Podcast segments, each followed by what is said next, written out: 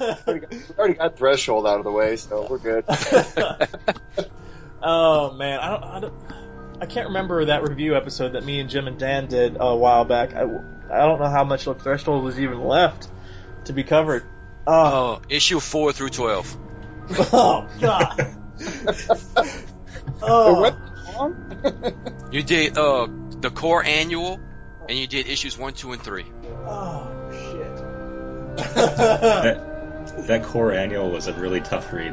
Yeah. Annual. The whole thing is a tough read. Not as bad as Threshold. Oh God, you have to, you have to keep mentioning that.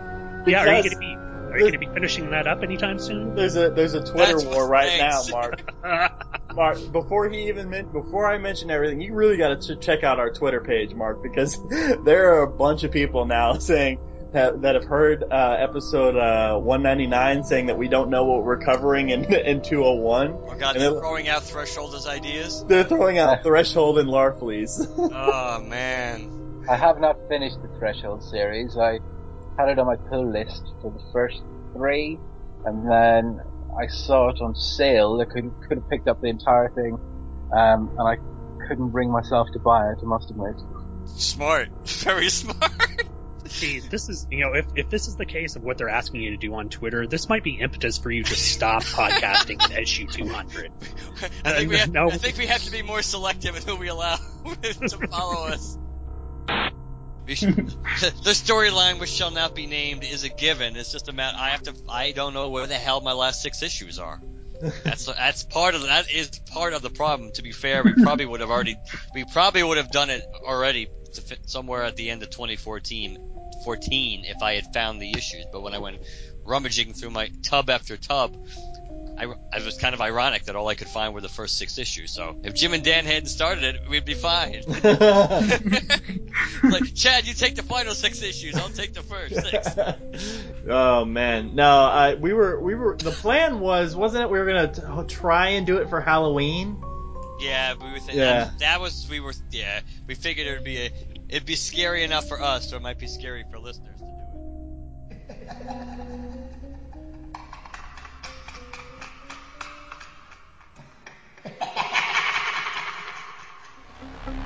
In brightest day, in blackest night, all other podcasts tremble in fright.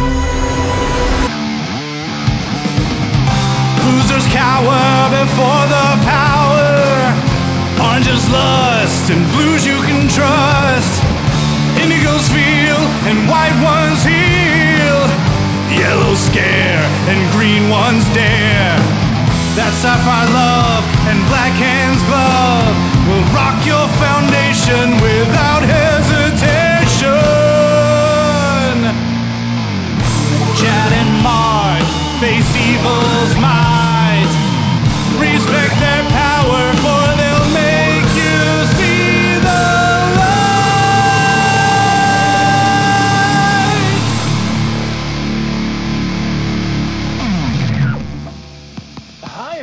I'm Chad Bokelman, I'm Mark Marble. and this is the Lantern Cast. Episode 233. It's here. We're doing it. As you heard in the beginning of the episode, you have all been asking for it for some god-forsaken reason.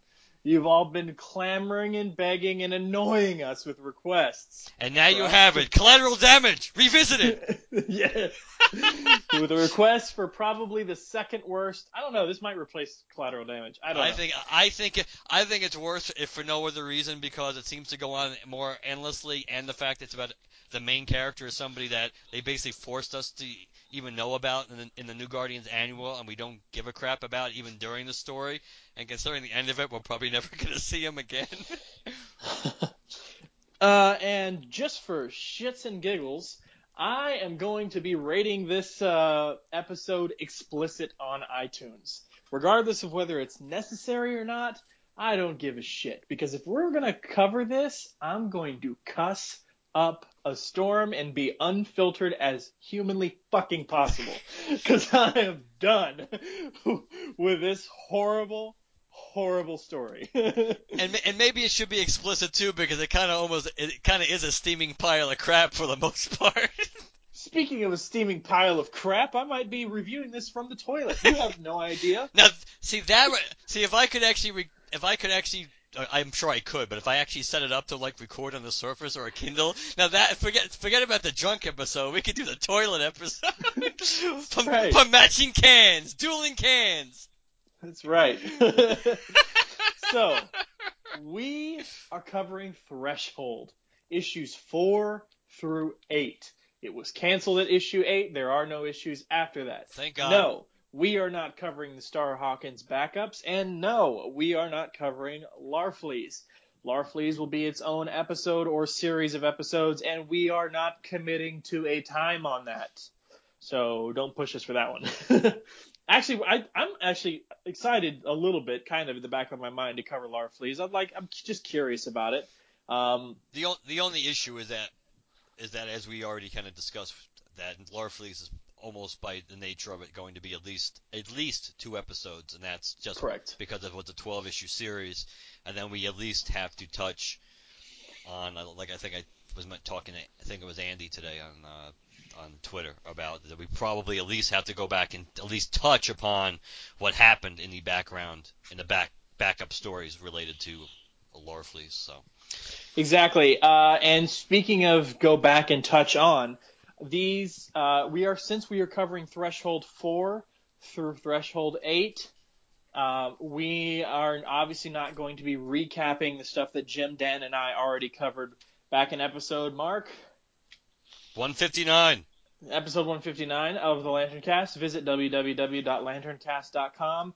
Click on the link for this particular episode, uh, and you will find a link within the show notes for the uh, the old episode so that you can go back and download it. Or if you already have it in your iTunes, go find it that way. Probably too old of an episode for you to find it in Stitcher, but you never know. so, because we're not going to be recovering what uh, issues one through three in that annual thing uh, from New Guardians, Mark is going to give us a really, really quick thousand foot level sort of uh, recap of issues one through three in that New Guardians annual involving. Well, actually, I, I wasn't going to talk about. I didn't reread the New Guardians annual, so that was, that was out. Eh, whatever. That was the introduction of Caul. I don't. Whose real purpose of being introduced was just to set up this godforsaken series. Uh, Hold on one sec. I want to. I do want to say this because this episode is going to be largely, obviously, as you probably expected, an entire shitfest of uh, uh, um, just degrading comments about this series and stuff. I do want to give one quick shout out to Keith Giffen, writer of this series, because Keith Giffen is not responsible for th- all things bad under the sun as a just as a Ragman fan, got to throw it out there. Keith Giffen, Robert Loren Fleming, and uh, and Pat Broderick were responsible for the eight issue Ragman series when Ragman was reintroduced into the DC universe after the crisis. Loved that story, covering it as we speak on the Ragman blog, uh, thesuitofsouls.blogspot.com. Uh, what was that again, Chad? thesuitofsouls.blogspot.com.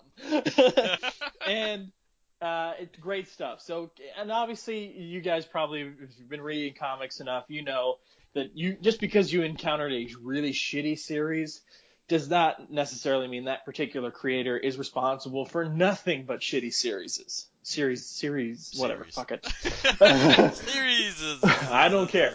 So, please take our comments on this particular series as comments on the series, not necessarily overall overarching comments towards the creators themselves. This is There are no personal attacks in this episode. that's right. This is all in good fun. Uh, obviously, you know, it's no secret that none of us really enjoyed this thing, so it's all in good fun, guys. Sorry uh, if if you take it personally against the creators. That is not our intent. But from this point on, no holds barred. And to be fair, uh, as you mentioned about Giffen, obviously Giffen has a lot.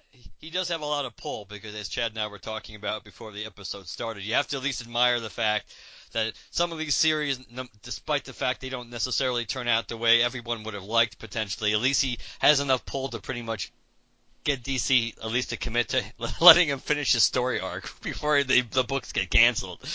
I mean, at least he se- it seems like the call arc maybe it was forced you know, maybe it was tightened up a tad, but it seemed like it mostly resolved the way it was supposed to in in in this in Threshold the Hunted, and obviously Larfleeze still got a year to finish up that storyline. So he, so I, he probably was promised a year to start with on that book.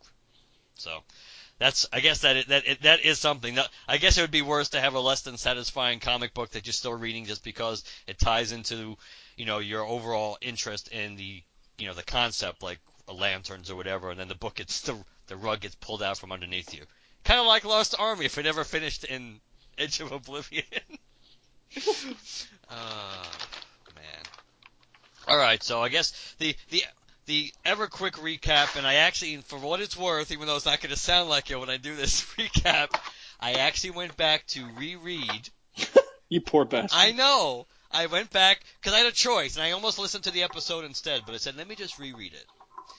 So I I actually went back and reread issues one through three last night before I got into the material that we were doing for tonight's episode, just to kind of refresh my memory, so to see if it would help me a little where we picked off, uh, picked up um, in, in this recording. Essentially, oh god. Essentially, we have Caul, who's kind of undercover. He's in the what? What is the actual name of the city again? Don't know. It is. Don't have it up. Did not reread these episodes. Re- listen to the epi- uh, or re- reread these uh, issues. Listen to the episode. Uh, did not reread. Damn it! Where the hell is it? It'll. It, it, we'll get back. We'll get back to it because I know it gets it gets referenced in gets referenced in the issue, especially once the. But basically, it's come. It's almost like this reality show going on in which basically people are there's bounties put on these people and there's certain rules. It's kind of like the Running Man, except you're not really going after one target. There's a bunch of targets, and, depending on what their what their threat level is, there's great you know there's they're worth different you know reward. I mean credits you know for the reward or the bounty on them. So Caul's undercover. He's got he, he's got his ring embedded in his chest. Uh, he does not have his he does not have his uh, power battery, so basically his ring is pretty much useless, at least at the I think where we're, where, when we're picking up on the storyline. And someone is, and someone known as the Collector is you know doing what it sounds like, collecting things, and then Lady Styx is supposedly the one who is putting these bounties and running the Hunted, which is this this this reality show game and somehow calls in the middle of this, and we don't necessarily care, but that's kind of like I think kind of where we are. so Threshold presents. Oh, so the way we're breaking it up, Mark decided to graciously fall on his sword and take three of the uh, five issues. So uh, I get the lesser duties. Yay, lesser duty. It's all Uh, duty. it's all duty from here. Um, Threshold presents The Hunted number four, trapped inside the bottle city of Brainiac. So we open up. Okay, uh, how we're gonna even bother? okay, before we even get into any of this, I was talking with Mark before this, uh, before we started recording, and Tolerance. That's the name of the city, I believe. I think it's Tolerance. there we go. Ironically. Ironic. Something we, did- we had very little for this series, but that's the name of the city, I believe. We were talking. I was talking with Mark before we started recording, and expressed to him how I thought it was odd that I have read and reread these issues for this episode, but still, even though I am physically reading them and reading every word on the page, I am not comprehending what the hell I'm reading. and Mark expressed a similar, a similar reaction. So. I have no idea how this episode's going to work, and I have no idea how our recaps are going to sound. But we're doing it. We're giving it what we can. So This is, to be fair, this issue I think this issue is hard to jump into from a description point of view without you know because you're dealing with because you're dealing with Brainiac. yes, You're dealing with the like the mecha- the mechanical version of Brainiac, and he's uh, it's just it has to do with his job as as the or his role as the collector here, which kind of is kind of interesting just because it goes now that we've gone through uh, convergence, it kind of on that level kind of bookends nicely with his his hobby of taking things and just Keep, keeping them in special places. Uh, I want to keep this series in a special place called the ash can of my backyard.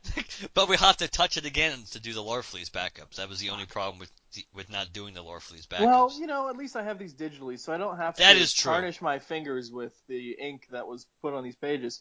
Uh, anyways, so we open up on uh, whatever the fuck this place is called, um, and Brainiac is either attacking or assimilating this entire place. Um, it also looks like hi- his ship is crashing into it. So if they're trying to convey that he is attacking the city or trying to convey that he is trying to assimilate this uh, this city thing, uh, then they're not doing a very good job of it because it just looks like Brainiac's cra- ship is just crashing straight into it. Um, but you know, whatever. Over on Tolerance, um, um, Ember is being is watching uh, uh, Stealth. Uh, names that mean nothing to any of us. Uh, and uh, uh, Stealth knows that she's being followed, so she gets the drop on Ember. Uh, they, you know, she's like, "Why are you following me?" She's like, "You're too valuable to lose." Um, you know, I'd figure I'd pick up a few tips, watch what you do, or, or whatever. And uh, she says, "Are you buying any of this?" And she says, uh, uh, "Stealth says no. This is that lonely, huh?" Uh, who the fuck knows? uh, then we're we cut over to Star Hawkins and uh, Ilda and Caul. God, these fucking. Uh, At least, so at least the colors are nice on that on these pages. yeah. They are looking at the Adonis's place where he stores all his shit. Um, the big slug dude. Um, in these this series. So it's kind of a funny Uh, character, actually. A a like Jabberlot, except he's more mobile. basically the reason they're looking at this is because Caul's battery is store is is there, uh, and they're trying to figure out a way to get it. They finally figure out a method, and then uh, you know how much do you know about Imskayan technology? And then ooh, that's supposed to be some sort of cliffhanger for us because ooh, but nobody cares. Um, Actually, the more the most interesting thing on this page is the fact that he's got he's that Ilda, who is this like this robot that basically her like her her memory chip or her personality chip is all programmed from based on Star Hawkins' ex-wife brain brains pat, brain patterns, which is so friggin' weird. then we then we cut over to um let's see Captain Carrot. uh, his name is not carrot his name is crotch that's what i want to talk that's what i'm going to call him it's supposed to be the new 52 version of captain carrot but they call him k rot so It's yeah, that- but it's you know what? It's it's still carrot. Carrot. it's it's it's it's one syllable away from being crotch so for the rest of this series, when I say crotch, I am referring to K-Rot. Okay? So I don't even care to, to, to call him what he is. Uh, th- this is not my Captain Carrot. Yes, I realize a talking space rabbit is um is a ridiculous concept, but that's what the entire fucking zoo crew was about. ridiculous bullshit concepts that was just fun comics. Didn't have to go space, you know, space uh Rabbit. rabbit with a messed up eye and an artificial leg and a fucking bounty dude or I don't nobody knows. I Nobody know they, cares. they at least could have like miss put the put the eye and, and the leg on two different sides. No, it's all bullshit. Nobody cares. So, uh, Crotch and his uh, his his his group of people, to which are not named on this page, uh, so I don't care, uh, are also looking at Adonis's place and planning on to pl- planning on breaking in there as well. Uh, then we see Slug Dude, Adonis. Uh, is being uh, waited on hand and foot, uh, uh, and um, he is talking to um, what is this thing? Styx. yeah, Lady Styx. Lady Styx who runs all this stuff, and they have this banter back and forth. uh, nothing really important happens here. Um, Even though they do, re- they reference the collector, and the collector is is relevant, but Yes. Um, then we cut over to um, bullshit ex-wife bot. Ilda. Uh, Ilda, yep, she is uh, she is serving as a transport for Caul, who is miniaturized and hiding in her hair. Um, as they're bullshit bantering, she senses another robot in the area and reading it as uh, having life signs as, oppo- as opposed to uh, its reading as organic. Um, so she gets a closer look. And she says it's reading as an outsized uh, leporid of the family Lagomorpha. And he's like, translated, she says, a giant rabbit. And he's like, crotch. And she's like, come again? Get me close, I got a score to settle. Now, and she bumps into the robot.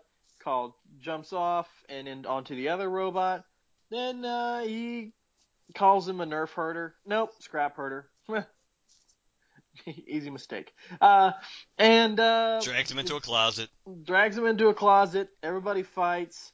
Uh, on the inside, um, asks Crotch what the hell he's doing. Uh, yes, guys, I really am going to call him Crotch this whole time. Just get used to it. not not going to defile the good name of Captain Carrot by calling this dude K Rot. uh, so uh, he says, um, you know, they're they're after the power battery. Um, you know, someone is basically paying Crotch and his crew to Crotch's crew. to uh, not necessarily deliver the power battery, but just kind of get it anywhere but where it is. Um, and Caul's like, that don't make no sense. uh, um, and uh, then you know, knock, knock, knock, and the the the uh, the the Ilda. Ilda. Uh, Il, Il, Ilda says, pardon the interruption, but I thought you two imbeciles should know that by shutting down your respective infiltration gear, you've triggered just about every intrusion alarm in the building. So, uh, then, um, Adonis and, uh, uh, Lady Styx are aware of this, uh, are made aware of this issue. Uh, Adonis is getting the hell out of there. Uh, Ilda and everybody's been blown to shit, uh, except for Caul and Crotch. And, um, um, she's, before she shuts down, he snags her memory chip. Um, By request. He says, by, yes, by her request. Um, don't know why he feels he owes anything to her. Nobody cares. Um, He's got a plan, though. He always has a plan. yeah. like The million dollar man. man. We should, we should know this about Caul. He's he's a badass. Uh, so, Caul continues with his little mission, uh, and tracks down Adonis. Him and uh, uh, Crotch uh, confront him. Crotch shoots his uh, st- is trying to shoot. Are these bots or are these? No, they're not bots. They're I guess Servants there's servants. Yes. Yeah. So, but they're armed. He shoots at. Uh, they shoot at Crotch, and um, turns out uh, uh, Caul has shrunken down, attacks Adonis. Uh, Adonis actually fights back for once, um, and um, they they're tussling and, and fighting and all kinds of stuff. Um, and then he uh, Caul knocks Adonis out of the ship. Uh, Crotch is facing him down. Caul comes and you know continues beating on him, and he says, uh, it, it, then Adonis goes, well, then there's the matter of timing. I was really hoping to be well clear of this. And Caul's like, this? What do you mean by this? And everything gets shrunken down and disappears off the face of the planet. And then you see Brainiac's ship hovering above the planet saying, urban hub tolerance, uh, all this All the crap we don't care classification bullfish.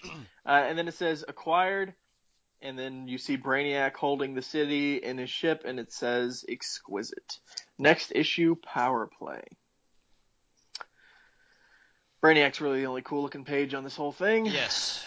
So I I assume we're just gonna, for the most part, just either we're probably gonna discuss these as we as we go through them, but we're not gonna break it down issue by issue and have a recap. There's really right? there's really no discussion here other than if we just want to rant and rave about some particular piece of bullshit.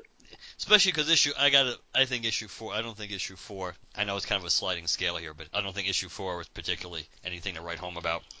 Not not really.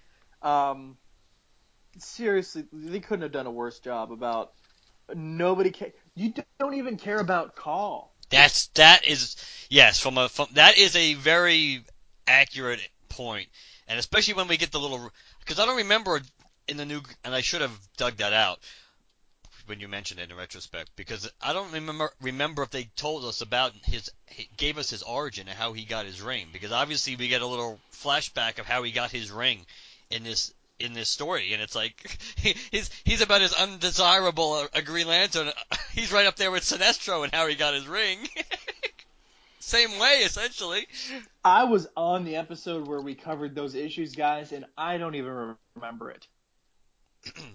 it's like I don't, I don't remember it. I have literally blocked out everything. I, all I knew was that there was a Green Lantern named Caul, and it had something to do with Sinesh, uh, Threshold, and Crotch was in there. gotta remember you can't forget Crotch No, Uh, but let's put it this way: if they if they didn't give us a recap of his origin before, and all we and the only time we ever saw his origin is in this storyline, then actually let me, amend my statement. His origin is even worse than Sinestro because at- least Sinestro was originally given the ring to help somebody who was hurt, and he just chose not to give it back, and he and he and he snuffed the guy out. And when we get to his origin, he doesn't even do that. uh, okay. so let's we so issue five, Caul confronts the power of Brainiac. Dun dun dun. So basically, we're we pick up with what Ember and Stealth, who obviously are just so important to this story. super important. Super important, and they're basically looking at the area where I think tolerance was. Which, by the way, since we're commenting as we go, this looks like a single building was abducted. Yeah, and not an entire city. Yeah. Previous issue, if you look in the freaking, if you look in the freaking uh the the bottle city that that uh that uh Brainiac captures, it it looks like the the center of a city was captured, an entire city, not just the building, the city. yeah, that's true. There's def- there's definitely more than one building and stuff. There's like a whole, at least there's a whole block. Let's put it that way. No, it looks like three or four three or four four blocks both ways. Both ways, and they liked it. And then they and then you look at this this first fucking page here, and it, it looks like it, it it looks like barely a skyscraper was taken. Barely, just fucking whatever. Go ahead. Sorry. No, it's okay. We're gonna. Be, I did it during your review. I think based on the nature of these stories, it kind of makes. I think it'll actually make for a more interesting episode if we comment on, on each other's issues as we go. So yes, Ember and Stealth are talking, and they're kind of like they're over. You know, they're overlooking what's left or where tolerance was, and they're talking back and forth. And you know, Stealth just makes some comment about you know. You know, it's kind of like you know, it's not smart to make friends, not under these circumstances. Ember goes, "Why not?" And of course, then she gets shot through the head. and and Stealth is just who kind of looks. She has a sore Nick kind of like look on her face, or the way she's drawn in that panel, and she, and she goes, "That's why." And then she kind of like just she just kind of ditches ditches Ember's body, and then they have a bunch of people. Again, relating to relating to the hunted, they're talking. You know, a couple of people, you know, who whoever took her out, they're talking about, hey, it's a headshot, and it's you know, it's, it's like call, call, call up the bounty board to see how much she's worth. Not that we care really, but so then we cut back to tolerance, which is in you know, it's kind of it's kind of a cool panel because you know when uh, Adonis there and his and his butler, you know, his butler's attending to him. Uh, I'm gonna call him Carrot. Carrot's there, Caul's there. You know, the other butlers are. It looks like I'm trying to say they could be robots. I think they are robots, Chad. Because it looks like if you look at the guy closest to Caul, it looks like there's like almost like circuitry and fire coming out of coming out of that one guy. So I guess they are robotic servants. But the cool thing about this page is you can actually like see they're in, you can see they're inside the bottle because you can kind of see Brainiac doing his, his own thing, full scale, full size behind him. And uh, so so Caul uh, Adonis Carrot. They're trying to figure out what the hell's going on. In case we hadn't figured out before, the last issue kind of made it clear up, even heading into the splash page, that the the collector, of course, was Brainiac. Um, I'm just trying to go through the re- through the relevant stuff. Um, um, Uh, by the way, why the hell do they call him the Collector? This is this makes no sense. Brainiac is a feared threat throughout the universe. Everybody knows who Brainiac is. Why the hell do we need a nickname for Brainiac? Uh, the only thing I could think of was maybe because it'd be harder for some of these people to be in cahoots with this guy willingly if they kind of knew who he was, or because of his maybe because of that reputation. Maybe it would make people more. I don't know. Maybe it'd make you more willing to because you'd be afraid, but maybe there'd be less. They'd be kind of like dealing, kind of like Lando making his deal with Vader on at Bespin. It's like it's kind of like you, you, you kind of know once you once you get into bed with this person, it's just going to get worse and worse. Um, This deal's getting worse all, all the time. That reminds that reminds me of that robot chicken thing. Which I'm just gonna throw in the audio here. Why not make this episode more interesting? Perhaps you think you are being treated unfairly. Leia and the Wookiee must never again leave this city. That was never a condition of our arrangement, nor was giving Han to this bounty hunter. I have altered the deal. Pray I don't alter it any further. This deal's getting worse all the time. Furthermore, I wish you to wear this dress and bonnet. This was never a condition of our arrangement. I have altered the deal. Pray I don't alter it any further. And this deal's getting worse all the time. Here is a unicycle. You will ride it wherever you go. What? I'm not riding the. I have altered the deal. Pray I don't alter it any further. This deal is getting worse all the time. Also, you are to wear these clown shoes and refer to yourself as Mary. Oh, you, man. I'm not doing it. I have altered the deal. Pray I don't alter it any further. This deal is very fair, and I'm happy to be a part of it.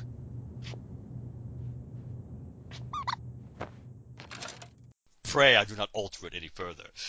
Uh, speaking of which, well, I'll tell you about this later on. Let's not, let's not ruin the surprise.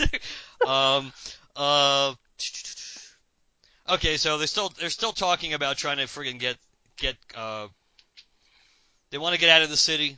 They try, ideally they would like to get the city at least some people would like to get the city back to its full size, but basically the whole the whole point of this BS is basically we end up with Caul going in Adonis, getting to Adonis's trophy room, uh, because now it's in everybody's mutual interest for him to charge up. So he fi- he finds his his power battery, you know, and, and he's kind of holding it. He's sitting like Indian style for a few seconds. He's kind of like pondering, because as he says, you know, he's you know he's no hero. It's like so he's even debating about re- recharging it.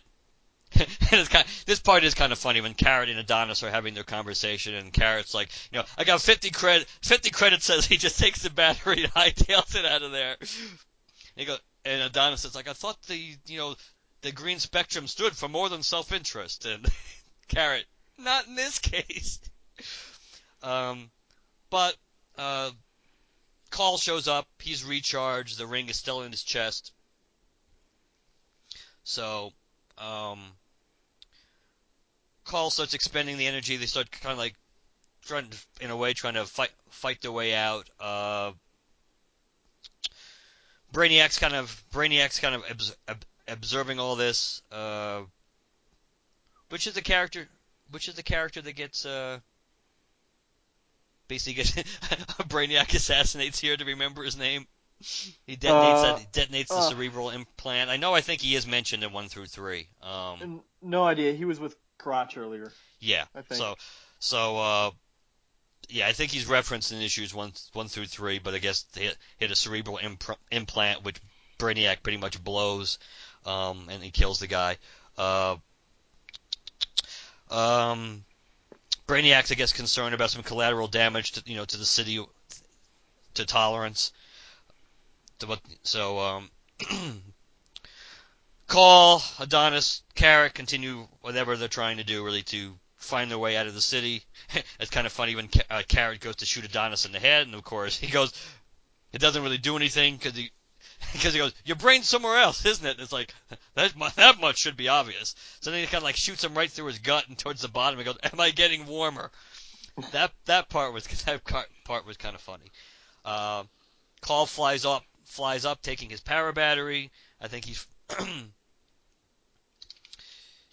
so uh, he, he's still intolerant at this point. I think um, he's he's flying further and further up, trying to get out of the city. Uh, Brain, basically, Brainiac Brainiac now confronts him, and you know, first, you know, Brainiac ends up, you know, he rips the ring out of Caul's chest, he throws it away. Then, of course, being a Green Lantern, it's like he should be able to do, Caul pretty much calls, but um bump, calls the ring back to himself, and he puts it on his finger, and he kind of acknowledges it's the first, been a long time since I've actually worn the ring. Um, Brainiac showing, you know, at least his concern for his, you know, his project or what he's trying to do. He goes, uh, if we're gonna finish this, let's not finish this here because basically, if we continue fighting, a lot of the other cities that I have saved are gonna be are, could be wiped out. And he goes, if you, you know, how many more would you like to see dead? He basically tells Caul. So he goes, come with me, come with me if you want to live. uh, so basically, he he pulls Caul to a different spot, and he basically, you know, he basically makes tries to make a deal with Caul, and he says, you know, you know, pretty much you're like a wild card in this, and I don't necessarily want you to be involved. And he basically goes, well, this this like let's make a deal, pretty much, and you can you can get the hell out of here, go about your business, and let me do what I need to do with with tolerance. And on the surface, Caul goes, yeah, I think I'll, that sounds like a good deal to me. I'll take it. And he, we see Caul flying off into space, leaving the Brainiac ship. Next issue, brain damage, which we have to be to be spending time reviewing these issues. Ugh. Any thoughts? You, that you didn't already say? Um, there are some art art moments that look okay. Yeah, there was the art in this. The all the art in this issue was actually pretty good. I thought there were some there were some cool. I th- Caul looked pretty cool in this issue for the most part. And even though I didn't like, I never liked this this version of Brainiac, the new 52 version of Brainiac, um, which was supposed to be what the Brainiac at one point before we found out is once again wasn't the Brainiac. But Mm. but yeah, the art the art is the art is pretty good. Except you know, Caul has his ring on his pointing finger. Yeah, that is true. That is true. He does not have it on his on his uh, middle finger. No. But you would think with Caul with Caul he probably would want it on his middle finger. kind of like. Jack T. Chance. Anything else, or should I just roll into six? I'd roll. Rolling, rolling, rolling. Uh, Speaking so, of roll, I'm gonna need to roll a joint or something to get to. go, go. I'm just just kidding. I I do not participate in drug use. this isn't the drunk issue, but it's Chad's high issue. uh, so issue six, with the cover "One Ring to Crush Them All," which of course doesn't match the brain damage title. Nor does the nor does the actual title in the issue, which just says "Strange Bedfellows." Yeah, so you know, so we're so we're you know we're, we're picking back up where we left off. We basically have Caul sitting on a asteroid and he's sitting there pondering basically what the hell to do because he's outside Brainiac's ship and he's like, yeah, but he doesn't really seem to.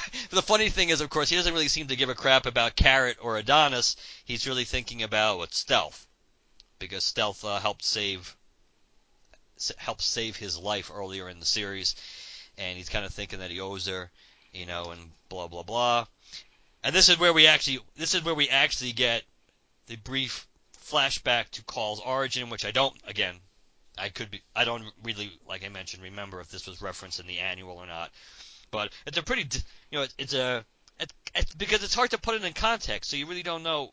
He look he looks like a, he he's either a total dick because he's killing the Green Lantern, or this Green Lantern's going off the deep end, and that's the reason why he's killing him because the Green Lantern's holding a little kid in like a, a a dead child alien in his in his hands. So it's kind of hard to it's kind of hard to say. So maybe they did reference this in, in the annual just because it's kind of really completely up for grabs. Otherwise, because my first when I first read it, I just thought he was a total dick.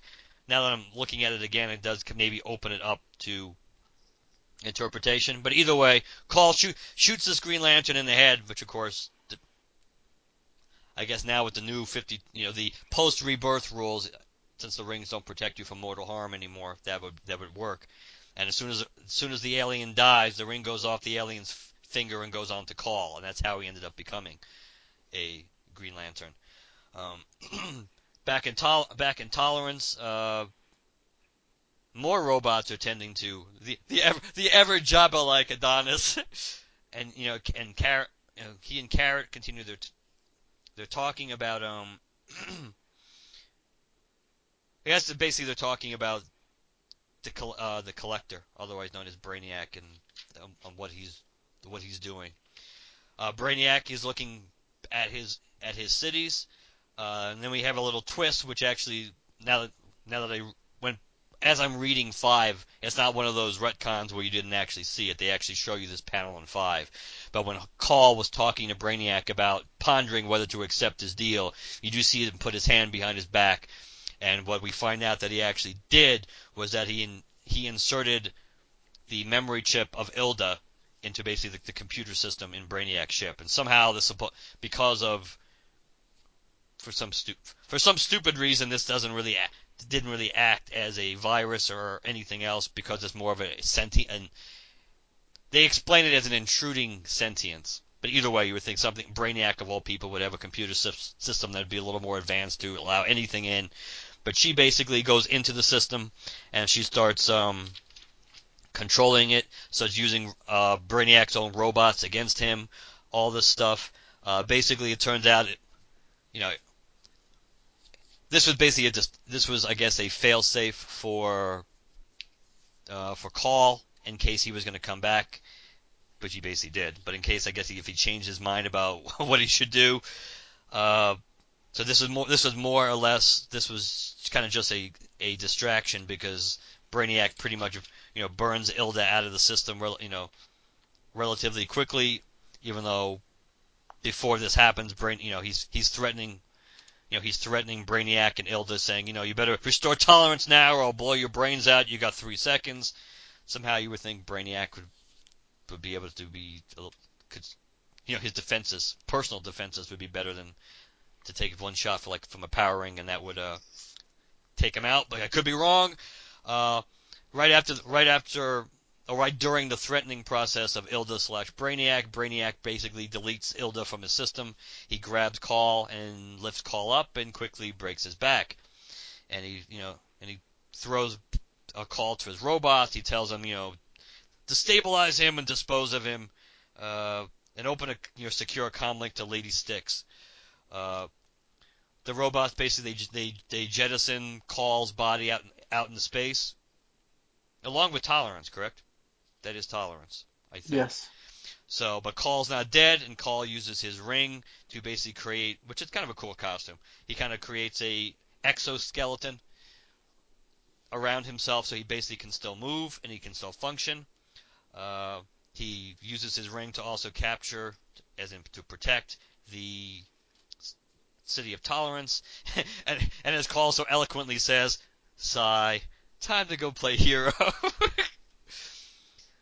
So now we cut back to this is another this is like more bullshit with this with the character of Tamora, and you know and, Tam- and Tamora will be will be a factor as the story plays out. We find out that you know that you know Ember really isn't dead. That she's been she that you know she she's what is this like a almost like a what the hell is that? Is it like a plant or something? It's like a like a birthing matrix, but it's like a tree. It's just a tree that pretty much she pops out of like a, another egg. So there's a lot of eggs on this tree. She she pops out of a zit on the tree. so I, I I guess she's capable of being reborn essentially, or or it's just another one that looks just like her with all her memories or something along these lines. Um, but she's not dead. Uh, this thing, basically, Tamora's having this conversation, and we find out that uh, based on the announcements that are going on, that that Caul is pretty much still around as a, the Spectrum Warrior. He's listed as. Um, so, so Caul gets attacked when he's in space. He does a really good job, you know, using his ring, and it's kind of surprising. Now all of a sudden, you know, the people watching this game, much like, much like uh, Running Man, people are starting to get behind Caul now instead of wanting him dead. Andor because he's like a symbol of hope, all this bullshit. So the people are cheering for Caul, and they see him floating in space with a ring. I gotta get me one of those.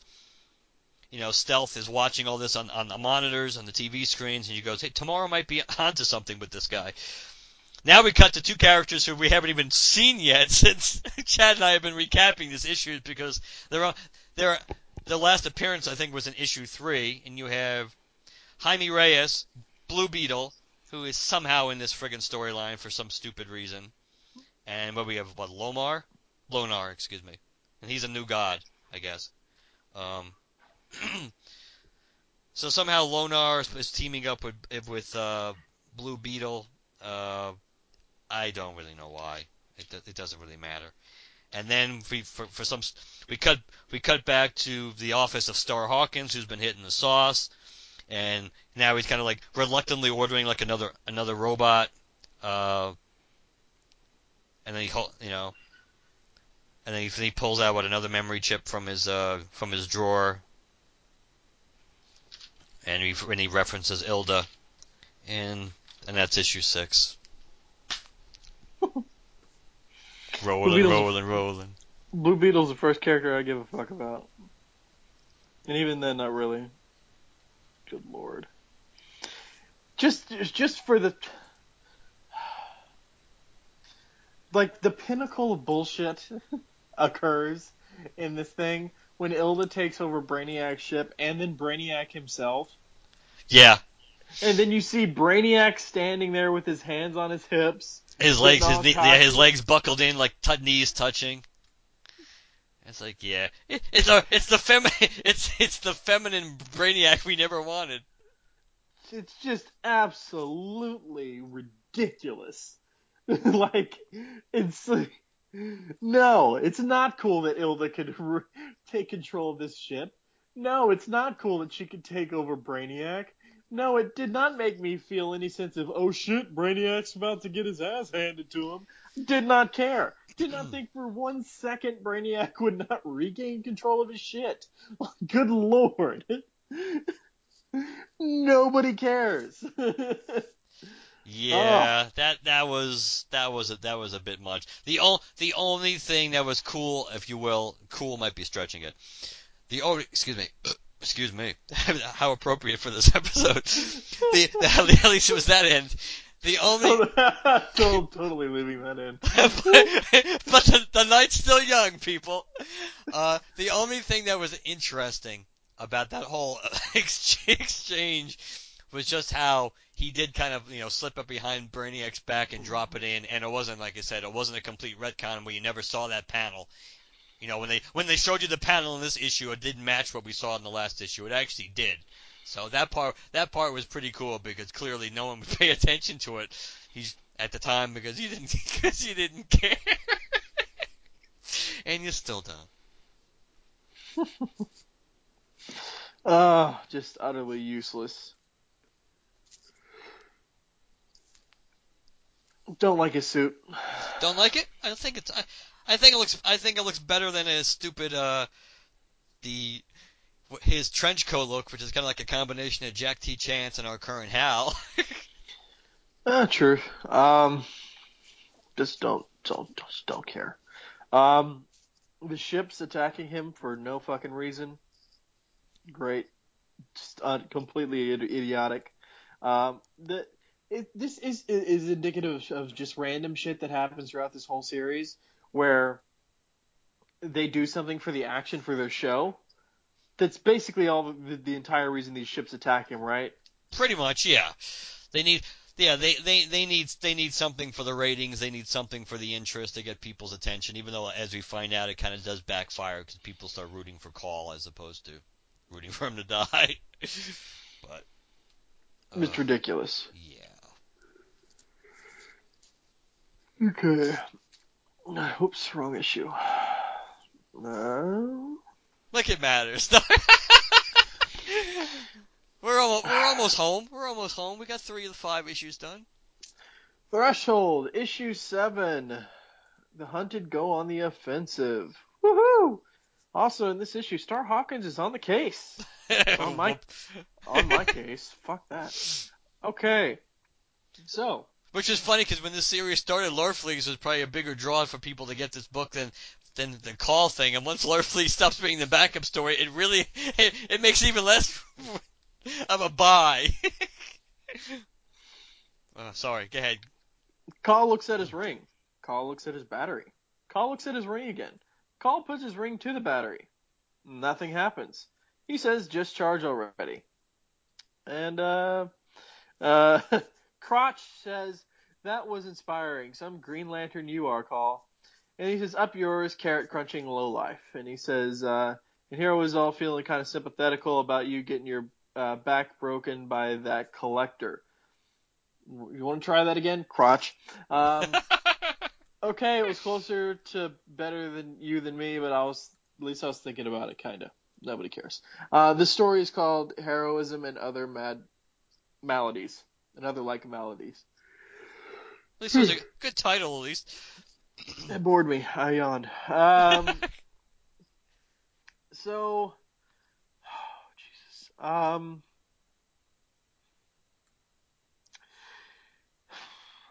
uh, cr- uh, Crotch. C- call- Crotch call- to you. Caul goes in and confronts Adonis about merchandising and stuff like that. Uh, merchandising Caul. Caul knocks him over the back of the head. Uh, he says, "You're shilling me. You set first you set me up to die in your stealth game, and now you're shilling me." He says, "You know, you've been merchandised since you were dropped into the game. How do you think we cover expenses?" Uh, big disagreement. Blah blah blah. Yeah, uh, we can sit here and argue about this all day, or you could go uh, restore the burrow back to its natural size on tolerance. So um, Caul takes his point. They go off, uh, or he goes off and uh, uh, it picks up uh, the the the burrow from uh, from tolerance. Uh, it's just sitting on an asteroid, by the way, in the middle of an asteroid field where any asteroid from anywhere could just bump into it and kill everything. But you know, nobody cares. Uh, just gonna leave it sitting on a rock in space in the middle of nowhere. Um, so he goes out there, he sits down, he thinks about it, he grabs it, um, he throws it into the sun.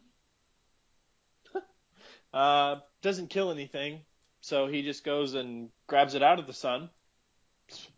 Completely useless uh, gesture there. So no idea why we wasted a page with that. Um, then we go back to tolerance, and these two fucking guys um, are talking to uh, Ember. Stealth shows up, and uh, she says, "You know, I didn't know Ember was a trend twin." She says, "She's not. I watched her die. Yeah, she's done that. Uh, I've done that a few times. Uh, it's a long story. No, it's not. I'm a plant. awesome. Woo! Glad we got that out of the way. Um, they go. Um, they go down to uh, explain everything, and I'll introduce you to Ember while we're at it. Then uh, Caul returns to Tolerance, um, which is ironic because I'm still not tolerating him. uh, and they, he he goes down on it. You might want you might want to rephrase that. goes down on tolerance. Uh, no, he evidently um, um, he's being monitored this entire time and being broadcast this entire time. Um, yeah. Adonis has been watching. Adonis yeah, has been Don, listening to Donis him. and Lady Styx. Um, they're offering him a deal. I don't know what the deal is, to be honest with you. I believe you're in possession of something that belongs to me. Um, yeah, safe passage. What is he talk? What are they? What are they offering him here? I don't get it. Safe passage? What the hell? I think. Well, I don't think we get all the. I don't think we get all the answers in this issue. I don't think. I'm trying to see how far into this issue we are. Um. No, I don't think. I don't think we. You're in possession of something that belongs to me. I've been trying to return it. Yes, those responsible have been reprimanded. You can hardly blame them, though, you being a Spectrum warrior. Don't suppose you'd be willing to take it off my hands? No, I don't think so. I think it best you finish what you started. We talking safe passage here? We are. And then you and I will discuss how things have changed rather dramatically. What do you mean by that? Hello, hello? Uh, yeah, we get further explanation in in the final issue. What the Okay. deal? What the deal is? then we um, there uh, s- um, stealth and, and the crew are talking about kind of Caul and and ember and you know all of that stuff that's going on Caul goes down to tolerance drops off uh, this burrow in there everybody's freaking out snapping selfies and bullshit uh, uh, you know congratulating him and stuff like that he doesn't return it to its normal size he just kind of sets it down there in the crater and flies off into space and sort of dissolves, disappears, dematerializes, goes invisible, nobody knows, and into nothingness. Um, then we see uh, the crowd is recognizing Jaime Reyes. He's been cloaked. Uh, they recognize him as a member of the Reach. They all start shooting at him. He starts shooting back, flies up, uh, gets shot in the back by stuff, goes down into the crater. Um, grabs the bottle city, uses it as a shield. Nobody, everybody stops shooting at him. Um, Adonis and Crotch are looking at all of this. Then, um, uh, what's his name? The new god guy. Lonar, Lonar, Lon- right? Or Lon- Lomar? No, it's Lonar. Lonar. It's, I thought it was Sonar. Uh, yeah, it's Lonar.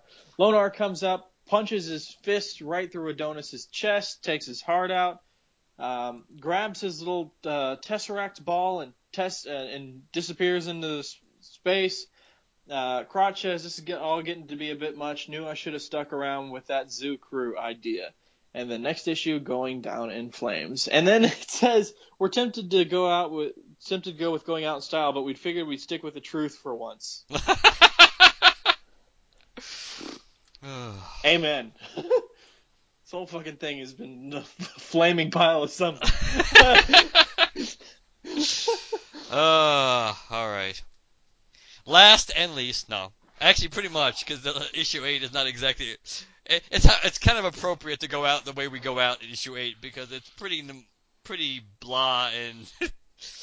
uh, so issue eight, the death of Caul. Has the game ended at last? Well, thank God the game has ended.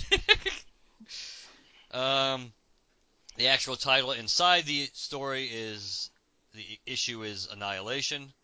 So we have a bunch of. Are they robed? No, I don't think these are. These are living beings, I believe. But either way, uh, they're they're just they're attacking calls inside somewhere where you know we he's been taken since he dissolved into nothingness last issue. Now now he's arrived somewhere. He's fighting. He's you know he's he's fighting his way through. Uh, he's met by this attractive looking blonde who basically you know basically wants to get his attention. He goes, you know, you, you know, are you done basically with this childish display? Come with me. Uh, and you know, calls like, you know, you want to explain where this is and why I'm here? And, and he goes, she goes, in, in due time, in due time. It's like, uh, don't be difficult. Come with me. And and she just kind of talks about, you know, the, now that we. You know, now that we've dispensed with the illusion of free will, perhaps you'll stop being such a boorish oaf, yada yada yada and she you know she she leads him she leads him into an office. Of course we don't get to see what's there right away because now we cut back to tolerance. Well they're outside. They're, these characters are still outside of the actual city of tolerance because um, we have uh, stealth and ember and i think this is this is um, well it must be this guy must be that rick guy because i think they're talking about tomorrow uh, and then they're talking, you know, they're just talking amongst themselves, and of course, then, uh, then of course, uh, all the all these guards, all these guards show up to arrest to arrest them, and or as the bartender kind of their their bartender kind of refers to, we've been canceled right before everybody shows up to arrest all the supporting crew. Uh, and that's an ongoing theme in this issue that we find out that the the show itself, The Hunted, has been canceled by Lady Styx, and so basically, uh,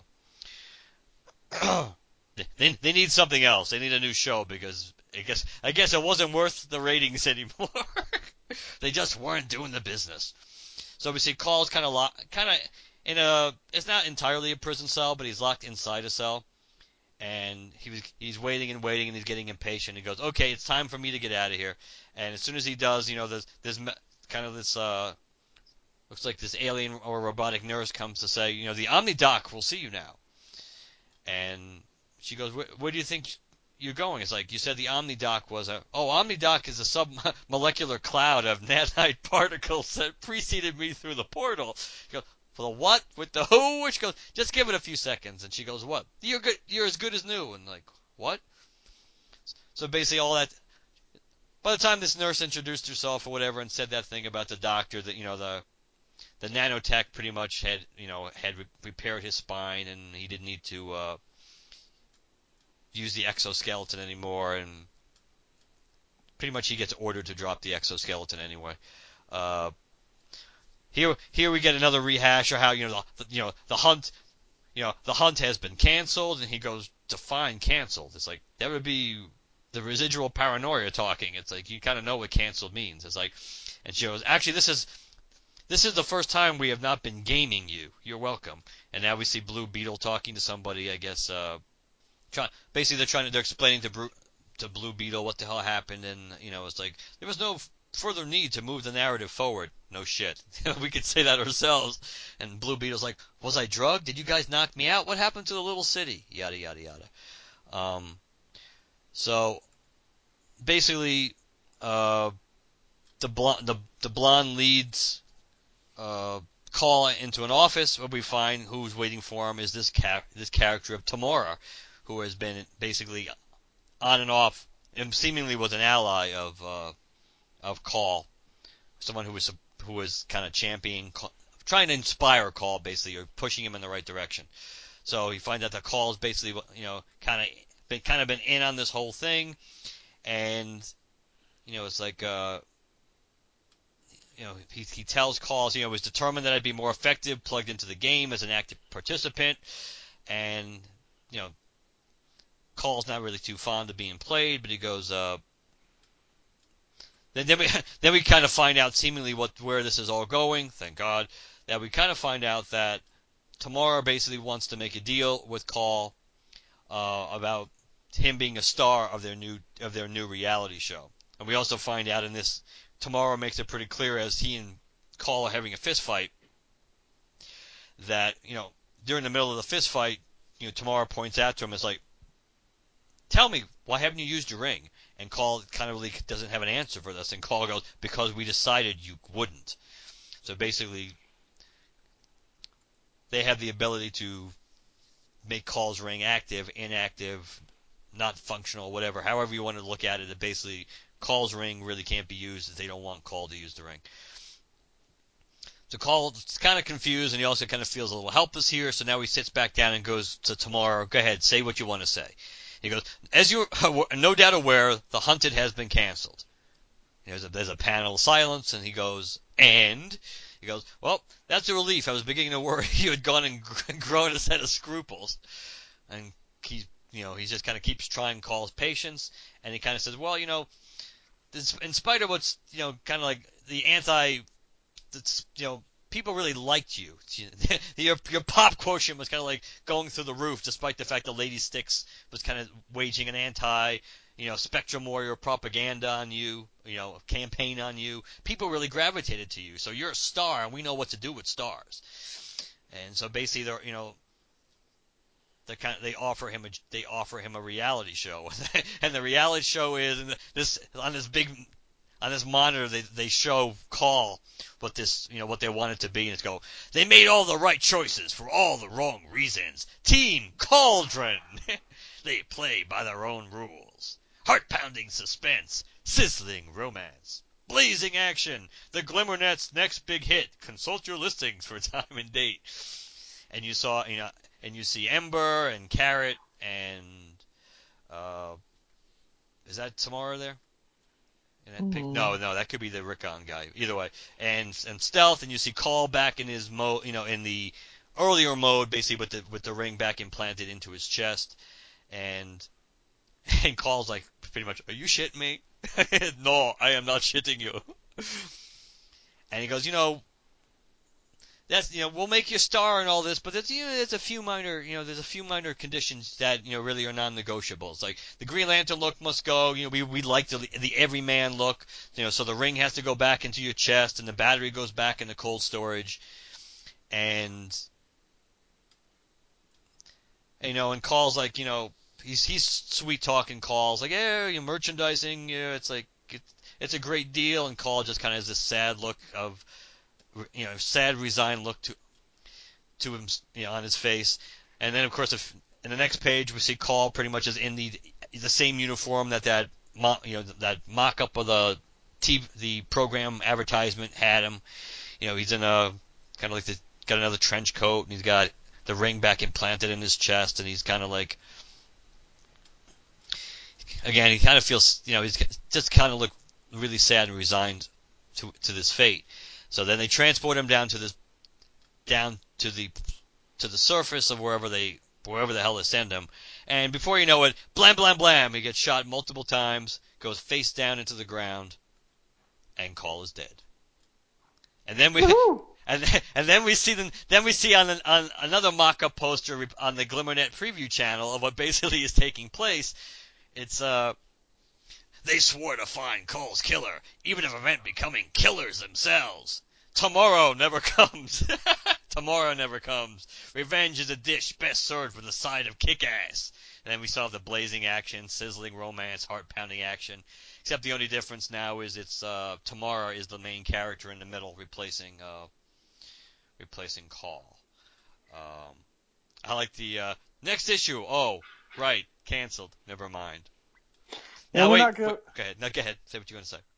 Well, oh, uh, I was gonna mention the thing at Starhawk. Yeah, I was too. I was gonna do. No, Go ahead. Basically, uh, the little backup story, which is kind of weird the way they did it this way, that uh, Star Star Hawkins basically is has a one-on-one, but not really one-on-one because she has all her lackeys with her too. But basically, he confronts Lady Lady Styx, and the, to me, the only real relevance of this whole confrontation is that you know Star Hawkins during his escape, you know, ends ends up in the same place that uh he ends up being phased to the same place that uh Caul shows up in, and he is the one who is ultimately responsible for killing Caul by mistake. And the only funny thing is, we Star Hawkins walks over to the you know the dead, the dead the dead body of Caul, going, "I wonder how much his bounty is." And then nothing more to see here. Move along. and that's the end of Threshold, people. Oh, Thank God. What? How's See- See, it was kind of like The Departed, though, where they snuffed out the main character, except we didn't give a shit. Exactly. And Keith, Keith Giffen was like, nobody else can use this character because I get to say so on this this epic character that I've I've come up with, and everybody was like, nobody cares, Keith. you, you go ahead. You fi- you have the final word on Caul. Enjoy it. it's ridiculous. Nobody gi- nobody gives a shit. Nobody, like this is this. Here's the big deal. Here's the big deal. I already said it. The, I already said it earlier in the episode. We said it before we started recording, and and and, I don't care. I'll, I'll repeat it. Nobody cares about any of these characters. Blue Beetle is the biggest touch point in this entire goddamn series, and he plays no role whatsoever. He cer- he certainly plays no role really in the last five issues. He he plays a minor, know, he, in one issue he plays a, a major role the first three because he he and Caul are kind of going at it. But other but yes other but ultimately yeah he's the only really main well-known character other than uh, Brainiac in this entire thing, and we don't really care about him much either. Uh, But but but but, here's the deal though. the reason they have him go at it with Caul for the action is because Reach versus Green Lantern has nothing to do with Jaime versus Caul. It's Reach versus Green Lantern. That age old story. That that fucking God knows why it's a thing, but whatever. yes. Um, Reach versus Green Lantern is the entire reason that Jaime is thrown in there. Why Jaime? Because they wanted a touch point in like, oh, if we're gonna use a Blue Beetle, we better use Jaime because people will know who Jaime is. Nobody cares. if you if you needed a reach, just fucking grab a random stray member of the reach that detected a Green Lantern signal. like, the entire reason for uh, grabbing Jaime versus a recogni- uh, a non-recognizable um, uh, reach member is just purely because someone go, oh, Blue Beetle's in this one, cool. Maybe I'll check it out. But you still don't care. there's no there's no reason Jaime specifically needed to be in this. It could have just been X Reach member. that's, all it was. Uh, and I guess what we assume they killed Caul because they figured no matter what he was going to be trouble. Exactly. Yep. And the, the whole they control the ring thing, fuck that. fuck it hard. like seriously, these fucking these fucking rating shill whoremongers are able to control guardian level power and turn it on and off with a flick of a switch. Are you kidding me? Well, as we'll Are talk you a- fucking kidding me? as we'll talk about more, certainly probably when we get in our panel episode, the fact that one of the big things you and I have talked about consistently, and other people have too, actually, that's a big issue I think with us in the certainly the post Johns era of the in the new 52 is the fact that how depowered the lanterns have been, and Mm. how and how weak they are compared to what they were, and this is and it's in its own way. This is just another, you know, this is just another example of uh, of that. I mean, I don't know. We don't care. Yeah, we don't care. We don't care about Caul. Um, I kind of, even though I don't remember the story much, they kind of just shoehorned him into that New Guardians annual just to, you know, just to try to make people go, oh, we kind of remember this guy, just so they could stick him in a series that, you know, just wasn't gonna. That no, that you know, some as we know, there are some series that get launched and you know it, they're getting canceled. It's just a matter of you know circling the issue uh, number which you think is gonna. So we knew this book was gonna buy it. I mean, it's not just like uh, you know, with the uh the the what the Ome- what is it the Omega Man? Is that the one that's Yes. on now? Yeah, that one. We we knew that, and we knew that was you knew that was going before it even got you know before it was even launched. It's just so I mean I don't know. It just it's it's a pretty it's a pretty unforgettable pretty unforgettable story, and I think part of what does make Unforgettable. oh, I'm you say- sorry. No, you're right. It's a, it's a slip. Forgettable story. Uh, Do you hear that, guys? Threshold is an unforgettable take that, story. take, take that cord and put it on the train. Mark Marble, the Lantern Cast, said this story is unforgettable. um, it, it might be one of the few quotes I ever get like that. um, but it, it's a, it's a. This is what I really meant. This is why I think I said that. It's an unremarkable story.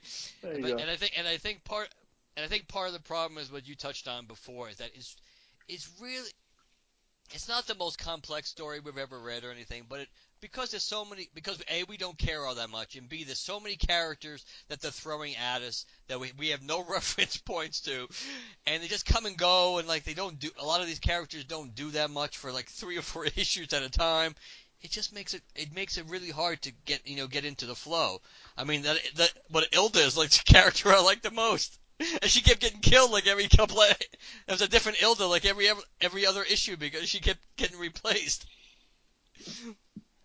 I was even I was cool with Brainiac for a second, and then they did uh, the whole Ilda hack thing, and I was Yeah. like, no, no, that is no, fuck that. That is that is for forget everything you got revealed about Brainiac and Convergence. Brainiac cannot be hacked by some garden variety regular ass memory program that gets plugged into a bot that is based on some guy's ex-wife's mentality and memories. No, fuck that. Brainiac is way too powerful, no matter what iteration you have of him in these stories, for this bullshit to work. except except maybe the guy like towards uh during during the Superman era when he when he kind of looked like the guy from the carnival. maybe that Brainiac, maybe not so much. Uh, uh, yeah, it's, it's kind of like Brainiac just got hacked by Jeff Goldblum with a laptop. it's like no. It doesn't work that way. That's not. What's that commercial that that those old ladies are like trying to post pictures Oh yeah, on the wall? yeah. Like, I'm posting it to my wall. I got that's not how this works. That's not how any of this any works. of this works. Uh, to be to give Threshold its due, with a little. When when I rereading it, you know, and I mentioned as I mentioned as I mentioned to Chad, like I I don't think I really re when I I don't think I ever really read this thing to its finality when it first came out. I think pretty much once Larfleeze stopped being in it, I bought it just to complete it, but I didn't care. And I did like, as Chad mentioned, I when Brainiac showed up for those couple of issues, that's when I actually was interested in the series. And so if they kept Brainiac as a real factor throughout, you know, the entire final couple of issues, I think it would have probably been it would have been better for in this over, overall. I think too. It was not, you know, it was, yeah, it was. I don't know. It was. It wasn't any. It's not anything to write home about by any stretch of the imagination, unless you're running home to say, "Don't read this." So, Go back. The the biggest question though is why? Why did they start this? What was the point? Like who? Like who- seriously? Like we've we've we've got Hal, we've got Guy, we've got John, we've got Kyle, we've got Simon, we've got the the entire Corps, including the alien lanterns like Kilowog and Salaak and blah blah blah blah blah. I'm not gonna list them all. I'm just fucking whatever the, the 7,200 lanterns. I'm not gonna name them all. The the Guardians, all the spin-offs, all the other Corps, Larfleeze, blah blah blah, all this other stuff. Who went? You know what we need? we need another lantern, and um, nobody's gonna know who he is. We're just gonna throw him in cold. Um, we're gonna launch it off of New Guardian. When I they, they didn't even go. No, the main Green Lantern book would be the best one to launch it with. They they went, no, no, no. Um, New Guardians. let's, let's launch it off of that one. Um, just for the minimum exposure for the Lantern titles, because uh, regardless of how much we, we may or may not have liked the New Guardian series at the time that was coming out, let's face it, Green Lantern and Green Lantern Corps were still leaps and bounds ratings wise above New Guardians. At least they didn't launch it in Red Lanterns. That would have been even worse. so they said they said you know uh, if we're going to introduce a new lantern let's uh let's launch it with new guardians okay yeah yeah let's do that uh so where's it going to take place um space because it's green lantern but instead of like him saving planets he's going to be a douchebag um you mean like guy gardner and jack chance yeah but we're not going to care uh and not only that, while while we're at it, I've got this idea about a space reality show where everybody's being hunted. Oh, and by the way, while we're at it, you remember that goofy superhero rabbit? I'm gonna new I'm gonna I'm gonna new 52 eyes him into like this mecha rabbit, and he's also gonna be a douchebag, and he's gonna have a bionic leg and a fucked up eye, and he's gonna talk like a wanka, and, and it's gonna be we're just gonna throw it all together. And is, is there a supporting cast? Is like there the yeah um bunch of people you never heard of before. Uh, never been and, and, the guy who's got an ex-wife fetish with his robots. Uh, and then oh, okay, well this all sounds great, Keith. Um, but uh, what's the incentive for anybody to buy this series? Like, is is there any tie-ins we can throw in there? Because you know it's the new 52, and we like to we like to have several issue story arcs and you know tie into other stories. Uh, not really. I kind of want to do my own thing. Okay, Keith. Okay, Keith. Yeah, yeah. Go ahead and do your thing. Um, we gotta have something though. Okay. Um, Blue Beetle. Um, I'll, Yeah, I'll throw in a few issues of Larfleeze to back it up to Yeah, sweeten the uh, deal. sweeten the deal. You guys can have some pages uh, of this if you want. Um, but the big, the big, the big bad is gonna be is is is, is gonna be Brainiac, but not really. Uh, oh, okay, cool, cool. How's he defeated? Uh, this uh, ex-wife program that uh, just runs this basic android, um, the, it's this smart, this basic smart-ass android, uh, is going to be capable of overcoming the ship. Okay. Um, Well, that all sounds awful. Uh, You know, How about we cancel you know, you it's, it's, it sounds awful. It might just work. how, how about we cancel you at issue eight? Um, seriously, guys? I thought. Ser- well, fuck you. I'm gonna bitterly end the whole thing and kill Caul. Go ahead, Keith. Who's Caul? Enjoy it. Uh, you get the final say. Um, have a grand old time, Keith. Go ahead. Uh, you can do uh, Justice League 3000. Which is still 8,000 times better than this. Sure. that is Keith Giffen doing Justice Yes, League 3000. yes, yes, it is. And act- actually, when you really think about it, it kind of has that that series and all its incarnations of 3000, 3001, whatever the hell they're doing with it now, that uh, that kind of has broken the, his his losing streak. Because anyway, he went from this to to Larfleeze. I mean, I'm sure he's done other books clearly too, but the point is. He, he's not leaving a good taste in people's mouths, but at least you know just the Justice League 3000 book, which I, to be, I'll be honest, I've stopped ever since they moved from 3000 to 3001. I really haven't been reading it. But when I read 3000, I actually liked 3000. So that most people seem seem to at least like that book. So, uh, You got anything else before we just well, I think the, I mean put the final nail in this coffin? I think the concept was don't forget. I mean, to be honest, it was Threshold presents the Hunted. So I think if the book were to continue, I think they were just going to have a whole different, an entirely different story. I don't know what it was going to be about, but but I think you know, but so I I don't know. Uh, it it was we knew we knew when this book came out it was a it was a hard sell because nobody knew what the hell nobody knew what the hell it was really about. It was a character we didn't know about. It's still kind of sad that Caul gets an eight issue series and St. Walker hasn't got anything yet. he hasn't even got a fucking miniseries. but nonetheless, uh, no, I mean, I know we've kind of we obviously did not. It is kind of ironic. We we went from reviewing one of the most relevant and beloved stories in Green Lantern history to one of the most irrelevant and and, and, dis, and very despised or, or forgotten stories in in back-to-back weeks. But to give it, you know, and we have been a little more obviously less serious than than usual with doing this. But we have, but we said we said we were going to do it, and we and we have done it, and I guess that's that's all you can say. All right, guys, we have some feedback, so we're going to take a real quick break, promotional break, uh, and when we come back, we will do some of the feedback.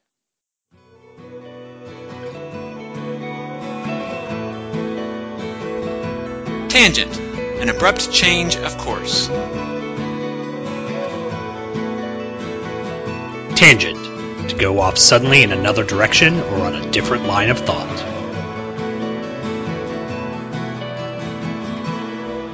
Tangent, a comic event featuring brand new characters with very familiar names. I'm waking up to ash and dust. I wipe my brow and I sweat my rust.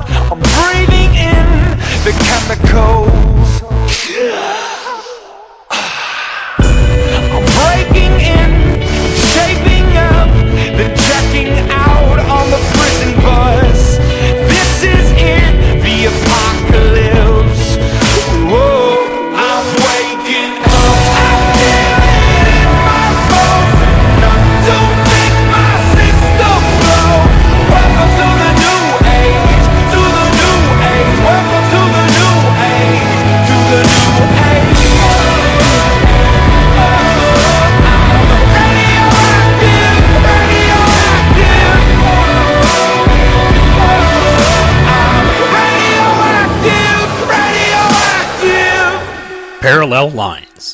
DC Comics Tangent Universe podcast. Find it bi-weekly on iTunes and at greatkrypton.com. In the Tangent Universe, you only know the names. Hi, my name's Mike. Join me and my brother-in-law Rich as we discuss DC's comic book The Flash on our podcast entitled Flashback. It's located at flashbackpodcast.podbean.com. That's flashbackpodcast.podbean.com. Hi, folks. Sean Engel here. And strange disembodied voice here. and we're here to talk about the new direction going on over at Just One of the Guys, a Green Lantern podcast. Like our in depth coverage of the Howard Chaykin pen, Guy Gardner Collateral Damage. No, because that book was utter sh. But we are moving into the Judd Winick run on Green Lantern, where we'll get stories about psychotic ring wielders, teenage sexual identity issues, and Kyle becoming a nearly godlike being. And yet, still not as weird as Guy Gardner's Warrior Face.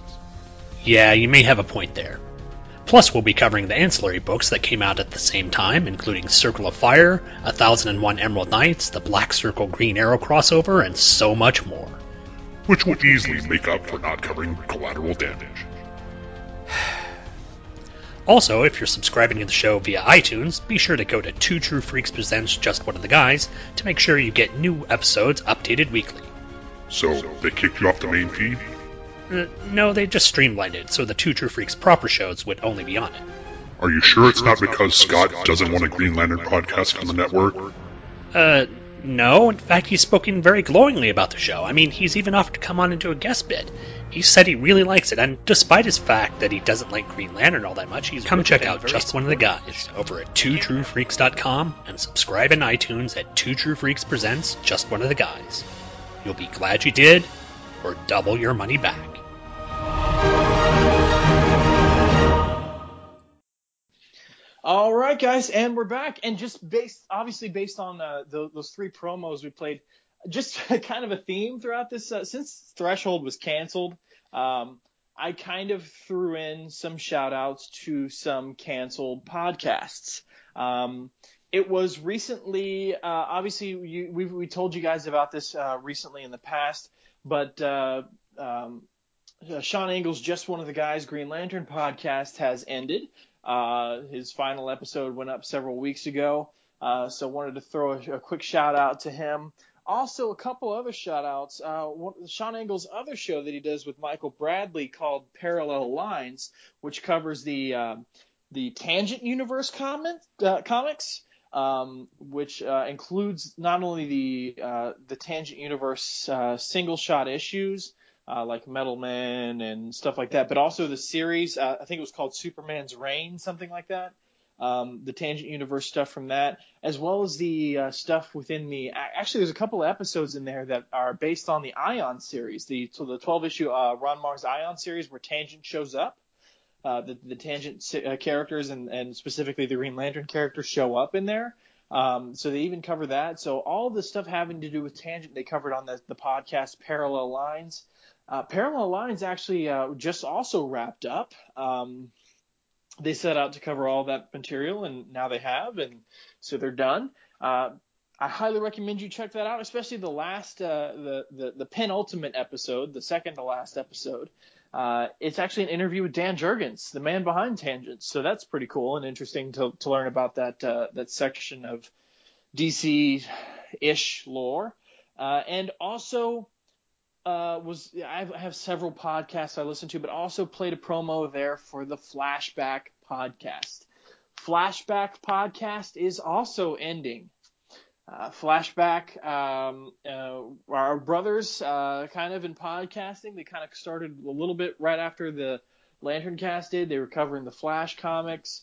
Um, they kind of been our, our uh, quiet, uh, quiet siblings and in podcasting there for a little bit. You know, the whole brave, brave and the bold thing, Flash and Flash and Green Lantern. Uh, even though we never really teamed up or did anything with it, um, I personally have always considered them. You know, since they started around the time we did, and they uh, they they like listening to us and stuff like that, and I listen to them. It was kind of like you know brothers in, in podcasting.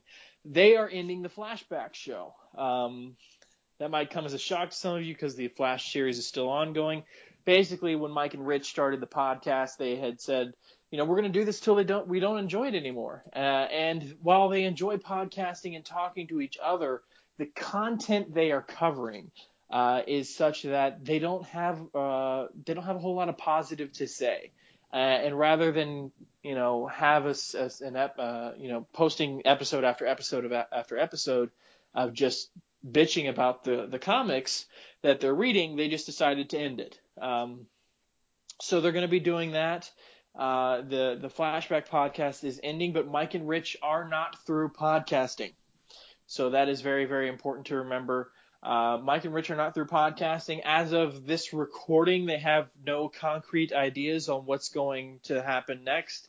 They were tossing out a couple ideas about reviewing maybe some indie comics, maybe talking the Star Wars comics, you know, just kind of throw, uh, pitching ideas and asking their audience to kind of contribute and see what they'd like to hear from Mike and Rich. Um, uh, Mike is uh, uh, is going to be still doing his Hornet's Nest podcast. Um, so definitely uh, keep that in mind. Hornet's Nest will still be going on, and Sean Engel, uh, to my knowledge, also has the Vault of Startling Monster Horror Tales of Terror or something something to that effect, uh, also going on. So it's not like these guys are completely out of podcasting. It's just in the spirit of we're covering a canceled series. I figured we'd promote some canceled podcasts. that so are we're the kiss good. of death, people. yes. Uh, so while while we covered a comic series that nobody's going to miss, I figured we'd kind of bring it back a little bit by playing some sort of nostalgic sort of promos for podcasts everybody is, is going to miss. yes, it's it's it's a yin and a yang here. Yin and Yes. yang, people. There's, a, Uh, there's a there's a theme, but it's definitely a yin and a yang. so yes, uh, it's always sad when uh, good shows like that, um, for different reasons, obviously, when they come when they come to a close. Sometimes, as we've discussed, you know, I think we've discussed on this show too, uh, that depending on the topics of what you do, that uh, depending how this a show is set up, sometimes you're gonna you have to make that decision whether it's going to be whether by the nature of the to- the nature of the show is flexible enough where you can switch gears and keep it going without starting over from scratch with a new name or a new a new a new mission statement, or whether it's finite and you know it's finite going in. So like you know if you were if you were doing like a Werewolf by Night podcast, you kind of know you're going to run out of stuff. Yeah, I've had people ask me for my Ragman stuff, why don't you do a podcast too? It's like, well, because as much as I love Ragman, there's only so much I can talk about it. Like, you know, Yeah. even including it, that's the whole point of the blog. My, my whole- the whole point of my blog is to cover every appearance of Ragman. And even though there's more than I initially thought there was when I set out to start the blog, there are a finite amount of appearances, and at some point the blog will be over. Right. Until he starts appearing again in other Yeah. comics. So. And just like and and on the other side of the coin, that you have to respect people who when they and this applies to obviously the Jim and Dan too, that uh when you get to the point in what you're doing in which for either you either you feel so d- potentially disengaged from the material or your passion for the material is has waned so much that you think you're actually maybe you're probably not even doing you know really you know, you're kind of doing a disservice not just necessarily to the material too but even though that's possible but to the to the listeners because the fact that you just you know it's kind of hard to feign enthusiasm when you're so uh, you have to respect pe- you know anybody who kind of uses that as a litmus test for kind of like getting at a dodge on on, on a on a if they just don't if somebody just doesn't feel they can do justice to something then stop going forward. You know at least until the time comes that you feel passionate about it again Right. and even though clearly Chad and I aren't going anywhere, but again, some of those themes when we do our panel discussion on the state of Green Lantern, I guess some of those themes will probably come up. I I wouldn't put it past it. All right, guys. So um, uh, now we are going to get into some feedback. Roll the theme. We've got a new email twittery jingle tonight. It might be different from the email twittery jingle we had last week. You mean something new? I don't like it! Well, let's just try it! Twitter is the thing with all the tweets. You and your friends stay in touch but never meet. So now the time has come to check the tweets. And your email partner, Ass Mode.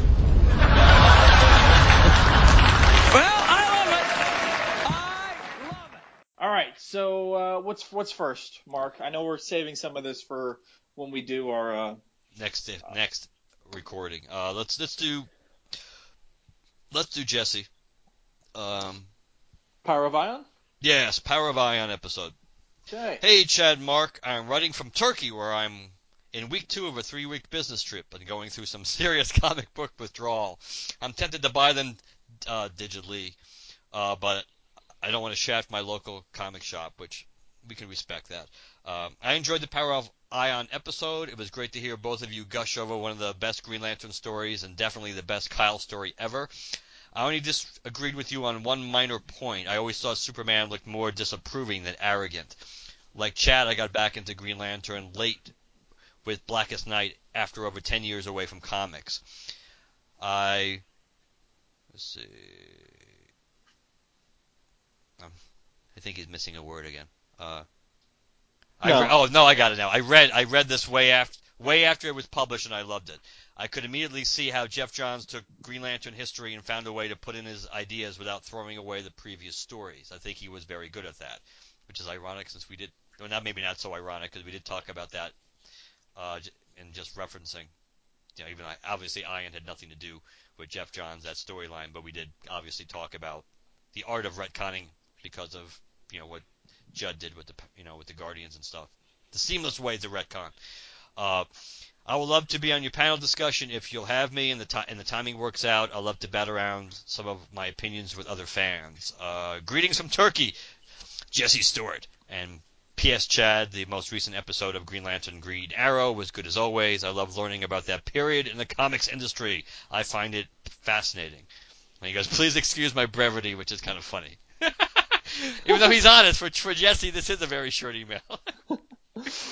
Um, the Mark and I have already kind of set our our uh, uh, it- people that we're going to have on the Green Lantern uh, panel discussion. Um, so unfortunately, uh, uh, I feel like I'm being mean saying this, but we're not taking requests. if that, I, do, I don't mean like, sorry, Jesse, fuck you. That's not what I mean. But once you guys, and I don't want to announce who we have planned to show up just in case there's some sort of scheduling conflict uh, or anything like that. I, we don't so foresee that because we've already confirmed with all these individuals, um, uh, and they are all willing to come on the show uh, and all at the same time. So, uh, but again, I don't want to, you know, uh, you know, knock on wood. I don't want to uh, screw that up uh, before we actually, you know, get recording.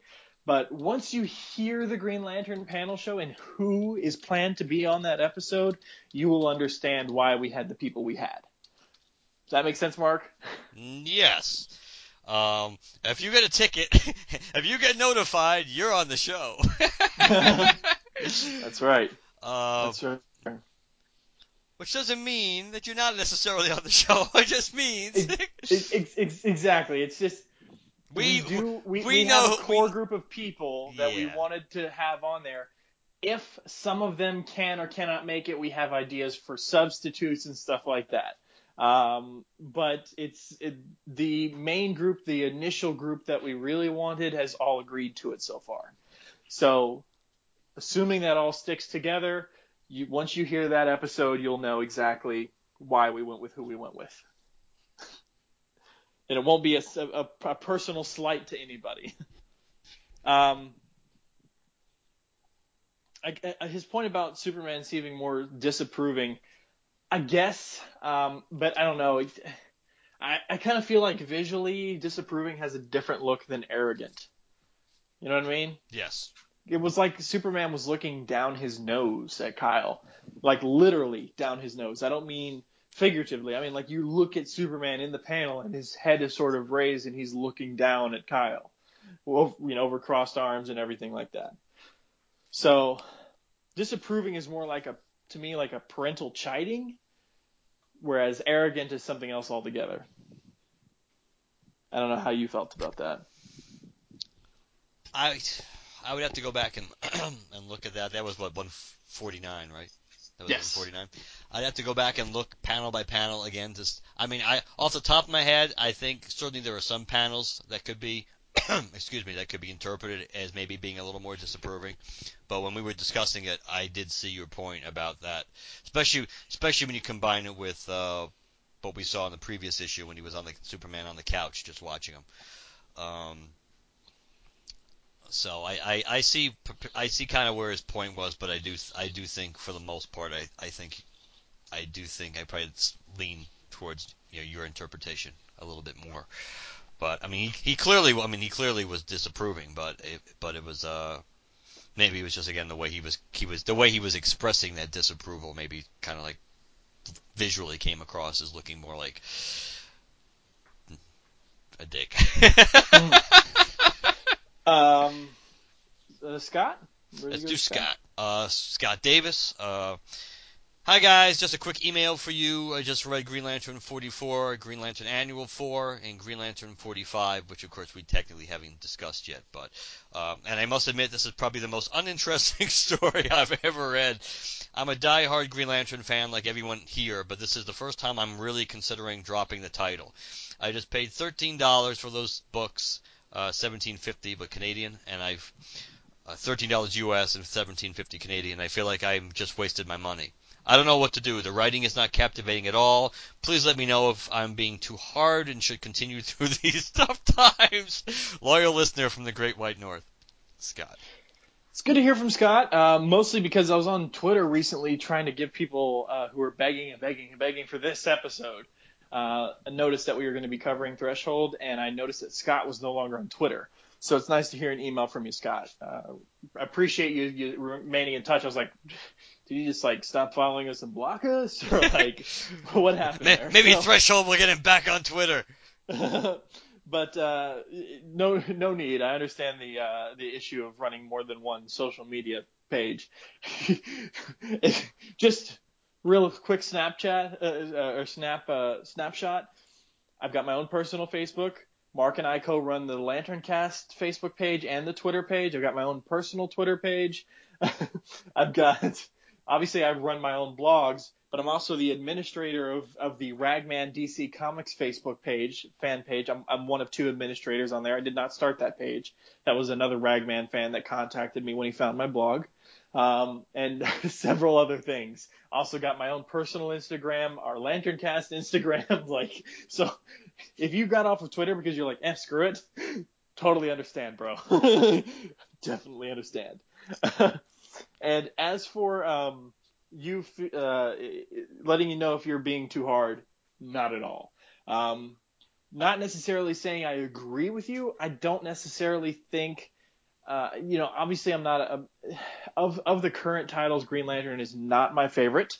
Um, I don't think it's as bad as it has been in the past, but I I'm not going to judge you for for feeling negatively about it and not connecting with the storyline. I get that. I understand that.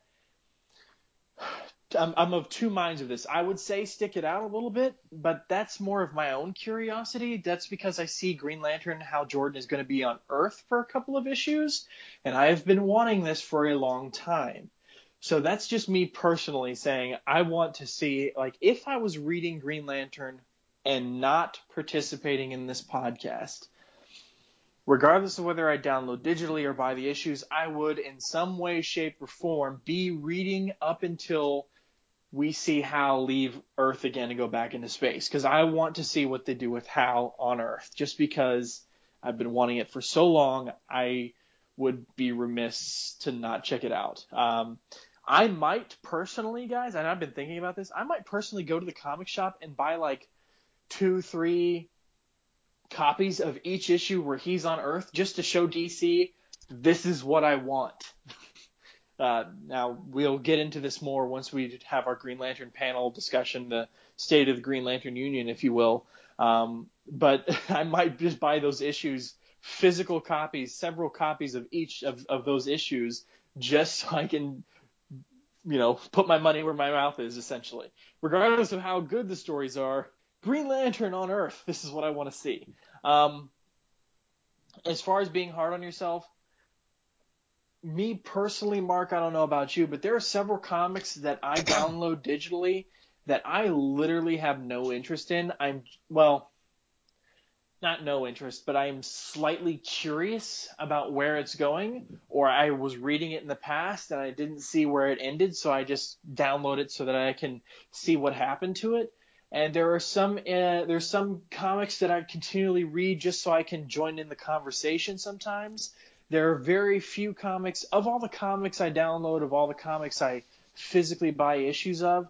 There are very few comics uh, I buy these these days of all of them totaled together. Um, very per- few percentage of those are because I am actually interested in is what is happening. This is appealing to me personally.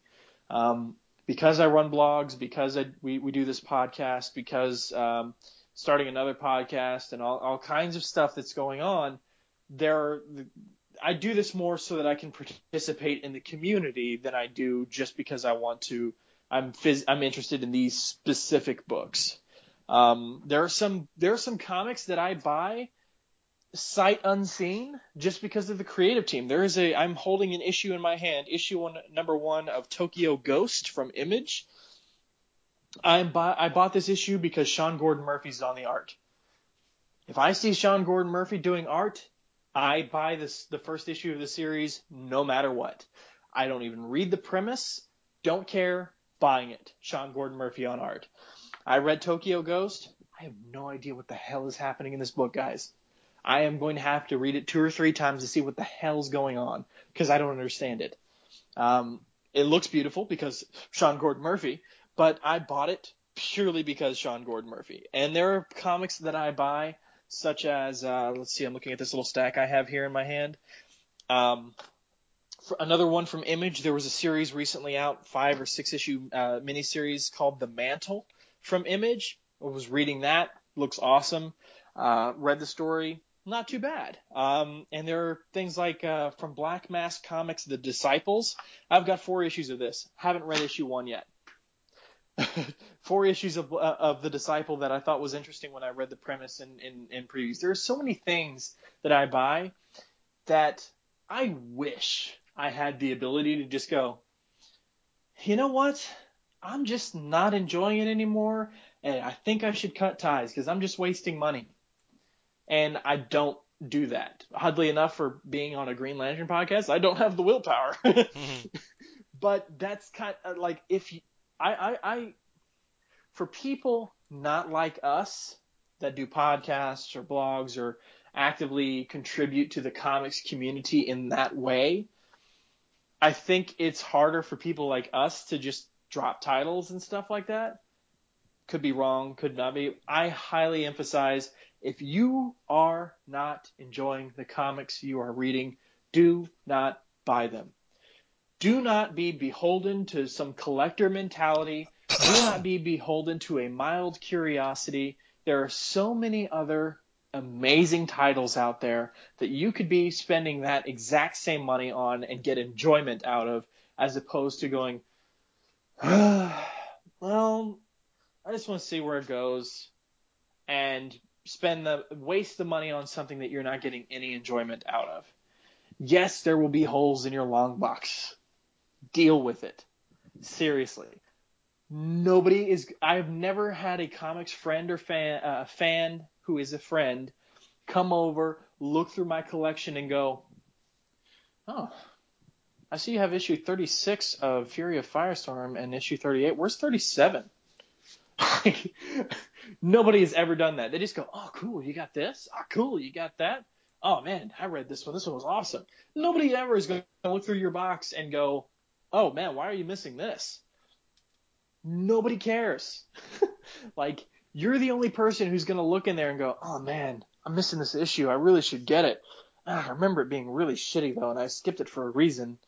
uh, but I need to fill in that hole. It's wasted money do I just I for someone who's horrible at managing my own money, I realize I'm sort of not practicing what I preach by saying this, but seriously, if you are not getting enjoyment out of the comics you are reading, flip through previews, go on previewsworld.com, go through um, you know various uh, like I visit uh, uh, not just the DC Comics website and the Marvel website, but like the Image website and the the IDW website and Boom Studios website and stuff like that because I'm one of the lucky few. I get previews every month for free from my LCS because my LCS pays nothing to have previews shipped to them, so I don't have to pay anything for having previews. They they do not charge me. A lot of LCSs do. Um, heads up, guys, your LCS does get. I don't care who they are. They get previews for free from Diamond. They absolutely get it for free. If you're paying for previews, they're making pure profit off of that. But previews knows that. That's why there's a price tag on that title. That's why it's printed with a price tag. So don't think your LCS is ripping you off. My LCS is just one of the very, very few who does not charge for previews. So it's not a common thing to not charge for previews. It's a very uncommon thing. But I get previews for free, so I get to see every month what's going to be coming out. If you have access to previews, it, it, it, even if I didn't get previews for free, I might buy previews just so I could see where my money should be going. What sounds interesting that I wouldn't otherwise hear about. So I highly recommend if you are not enjoying the comics you are reading, including Green Lantern or any of the Green Lantern titles, hell, I love Star Trek Green Lantern. If you're not enjoying that, drop it. I don't care that there's an issue or two left. Drop it already. Who cares? You're not enjoying it. Put your money towards something you will enjoy. No, I, I agree. I think certainly uh, when it comes to feeling, that's that's one of those things. Regardless of whether we're talking comics or bigger picture issues, you can you can analyze whether you're interpreting events properly, but how you feel is how you feel. You know, your mm. your emotional reaction is legitimate, regardless of maybe you know what you're reacting to isn't quite what you think is there. You know, but the reality is your your emotional react you feel how you feel. Uh, if someone is not enjoying reading these you know these books if someone in whatever books they happen to be then yeah you don't have to feel guilty about about dropping it. I i mean i don't know. And we'll talk about this more on the on the panel show too. I don't know honestly if i would still be buying all the lantern books as on a regular basis if i did not have a vested interest in having you know having quote unquote to keep up to date to deal with the podcast because i have because i'm not overly thrilled with you know the direction that the the book has the books are going in overall. So I don't know. I so I th- I think it's I think it's interesting